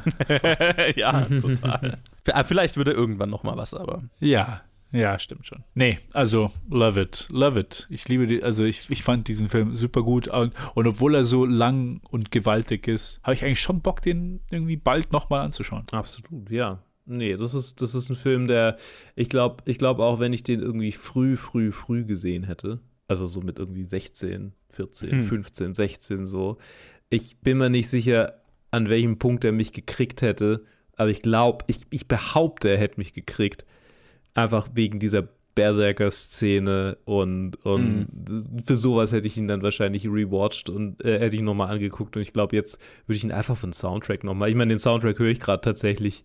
Ähm, Ja, auch sehr gut, ja. Ja. Sehr guter Film. Es ist tatsächlich mein drittliebster Robert Eggers-Film, Mhm. aber ja, das, das sagt schon einiges aus, ne? Wenn alle drei, also die geben sich alle nicht viel. Aber Nee, nee. Es, ist, es ist mein drittliebster, weil es auch der geradlinigste und zugänglichste ist. Ja, ja, er ist wirklich so der, der, Ja. der eheste Studiofilm, den man Ja. Robert Eggers aufzwingen kann. Also er, hat- er ist sicher nicht 100% seine Vision, da merkt man, dass es so in Richtungen geht, wo, wo er vielleicht gezwungen wurde, die einzugehen. Aber dass er halt trotzdem halt damit auch das Budget bekommen hat, so sowas Gewaltiges zu machen, ist halt, Mhm. also Mhm. Ich bin froh, dass es existiert, in, in der Form, in der es existiert. Absolut. Und, und jetzt mal äh, völlig wurscht, ob ihm was aufgezwungen wurde oder, oder nicht oder wie auch Ja, immer. ja. Also der Fakt, dass halt irgendwie wir ein, äh, was hat er, 70 bis 90 Millionen irgendwie um den 60. Dreh ist das Budget, oder 60, der ist so zwischen 60 und 90 Millionen, das sind immer so die Zahlen, die man hört über das Budget dieses Films, dass halt jemand ein Arthouse-Wikinger-Epos zu dieser Price Range, zu diesem Preis gemacht hat, mit einfach buchstäblicher Umsetzung der nordischen Mythologie und Björk im weirdem Outfit Hm. und einer Valkyrie, die in irgendeinen Himmel reitet. Also lauter dem ganzen weirden Scheiß, der da drin ist. Mit äh, chronologisch korrekter Zahnspange. Habt ihr das gelesen? Ja. Nee. Moment, ich muss kurz den kleinen Trivia-Effekt raussuchen, den ich, den ich da, dazu gefunden hatte. Weil ich habe mich gewundert, warum die Valkyrie eine Zahnspange hat. Und da war es irgendwie so, ja, weil da hat man irgendwie äh, Leute in Gräbern gefunden, die halt irgendwie so Carvings, also die halt einfach in ihre Zähne so, das so, rein. Genau, hier. Um, the shield maiden's dental markings are based on the bodies in Viking graves with, with horizontal lines carved into the teeth. The practice was particularly common on the island of Gotland. The principal theory is that the carvings were decorations filled with colored pigment. Sag ja. Ja, Also Nä Nägel lackieren, Nice. Nägel lackieren im Wikinger-Style. Ja, also die Robert Eggers' Hang zu äh, detailgetreuer, historischer, akkurater Umsetzung ist schon Jo. mad Respect. Mhm. Der ist auch gar nicht so wahnsinnig alt, oder? Robert Eggers. Nee, Ist der ist, der ist ziemlich jung. irgendwie Was? 30ern, 40ern, sowas. Ja, ja. Wird 40. Mensch, Mensch, Mensch. Ja, da, Ja, da haben wir äh, noch viel Gutes zu erwarten, also- glaube ich. Außer wenn er Absolut. irgendwann ausgebrannt wird. Ja, hoffentlich nicht. Hoffentlich nicht. Hoffentlich nicht. Also das, und der, vor allem hat er einfach, hat er auch so gesagt, er hat einfach kein Interesse, einen Film in der heutigen Zeit zu machen. Also der will halt einfach weitermachen mit weird, also ach, Ich ja, könnte es mir auch nicht vorstellen. Also-. Ja, nein, überhaupt nicht. Stell dir vor, einen Film von ihm mit, mit iPhones und fucking Ja, nee, Covid. nee, nee, ist ja nicht gut. Also, äh, der soll weiter so weirden Kram machen. Ich stehe sehr drauf. Und Mhm. ja, also, wir haben jetzt echt so mit, mit Everything Everywhere All at Once und dem Film haben wir echt einfach zwei der besten Filme des Jahres innerhalb von einer Woche im Prinzip gekriegt. Also, Ja. gute Zeit, um ins Kino zu Mhm. gehen, absolut. Auf jeden Fall. Ja, haben wir noch irgendwas? Nee, das war's. Das war's. Mensch. ja. Unter der Zwei-Stunden-Marke. ja, ja. naja, gut, nee, stimmt, das können wir auch. Äh, naja. Okay, ja, Ja, da, ich, äh, haben wir mal wieder einen ordentlichen Batzen zusammengekriegt hier. Tja, Next, nächste Aufnahme ist wahrscheinlich nicht so viel los. Kommt eigentlich nur Doctor Strange raus und sonst glaube ich nicht so viel. Okay. In zwei Wochen ein, ein Film wird besprochen. Dann, Ja, dann, kacken wir einfach, dann kacken wir einfach zwei Stunden lang auf Doctor Strange. Mal schauen. So wahnsinnig gut soll er nicht sein. Aber gut, wir werden Ja, sehen. ich sehe ihn morgen. Mal gucken. Okay. Mal gucken. Ich, Ich, äh, habe die Vorarbeit noch nicht gesehen. Ich weiß nicht, was man gesehen haben muss, um den Film anzuschauen im Marvel-Universum. Deswegen äh, gebe ich mir den gar nicht erst. Eigentlich Wonder Vision und No Way Home, würde ich sagen. So Ja, beide, ja. beides nicht gesehen. Deswegen Ja, müsste, müsste ich das für No Way nacharbeiten. Home würde ich schon sagen, äh, arbeit's nicht nach. Ja, ja. Wonder Vision. Ich will die, Ja, ich will die Hype-Momente sehen, Mann. Ich will auch Tobey Maguire sehen. ja, genau. es ist so. bestimmt schon okay, YouTube-Compilations. Ja, ja, ich habe schon, ich hab schon das Zeug gesehen. Whatever. Ja. Ja, ich Gut. glaub, ja. ja, okay, wir werden sehen. Äh, Bis dahin aber bleibt uns doch treu, indem ihr die anderen Sachen anhört, die wir dann so rausbringen. Sorry, dass ich jetzt gerade die. Abmoderation an mich gerissen habe, aber ja. Ne? Do it. Äh, ihr könnt es aber nämlich auch äh, finden unter äh, Planet Film Geek äh, und, äh, auf, auf äh, Twitter und äh, YouTube. Äh, nee, YouTube nicht Nee, mehr. YouTube nicht. Aber auch auf Instagram und auf Facebook. Und ihr Yes. könnt uns auch E-Mails schreiben mit, wie habt ihr diese Filme, fandet ihr diese Filme? Ähm, also könnt So natürlich auch in die Kommentare schreiben, aber wenn ihr so seid wie mein Opa, dann könnt ihr uns auch eine Mail schreiben einfach. Ähm, Ja. Also er hat nie uns eine Mail geschrieben, aber schreibt Mails statt Kommentare. Seid wie Lukes Opa. Schreibt uns Mails. Schreibt uns eine Mail. Mit, mit Challenges vielleicht auch. Vielleicht Ja. kommen mal wieder welche. Ja, Bald. bitte, bitte. Bald. Wir sollten mal wieder welche aufnehmen, damit die Liste auch weniger wird. Dann können wir wieder welche rausbringen, können wir wieder welche aufnehmen, können wir wieder welche angucken, rausbringen, aufnehmen. So funktioniert das alles. Okay. Wir Ja. hören uns nächstes Mal wieder. Bleibt uns treu, bleibt gesund äh, und bis dahin. Tschüssi. Tschüssi. Tschüss.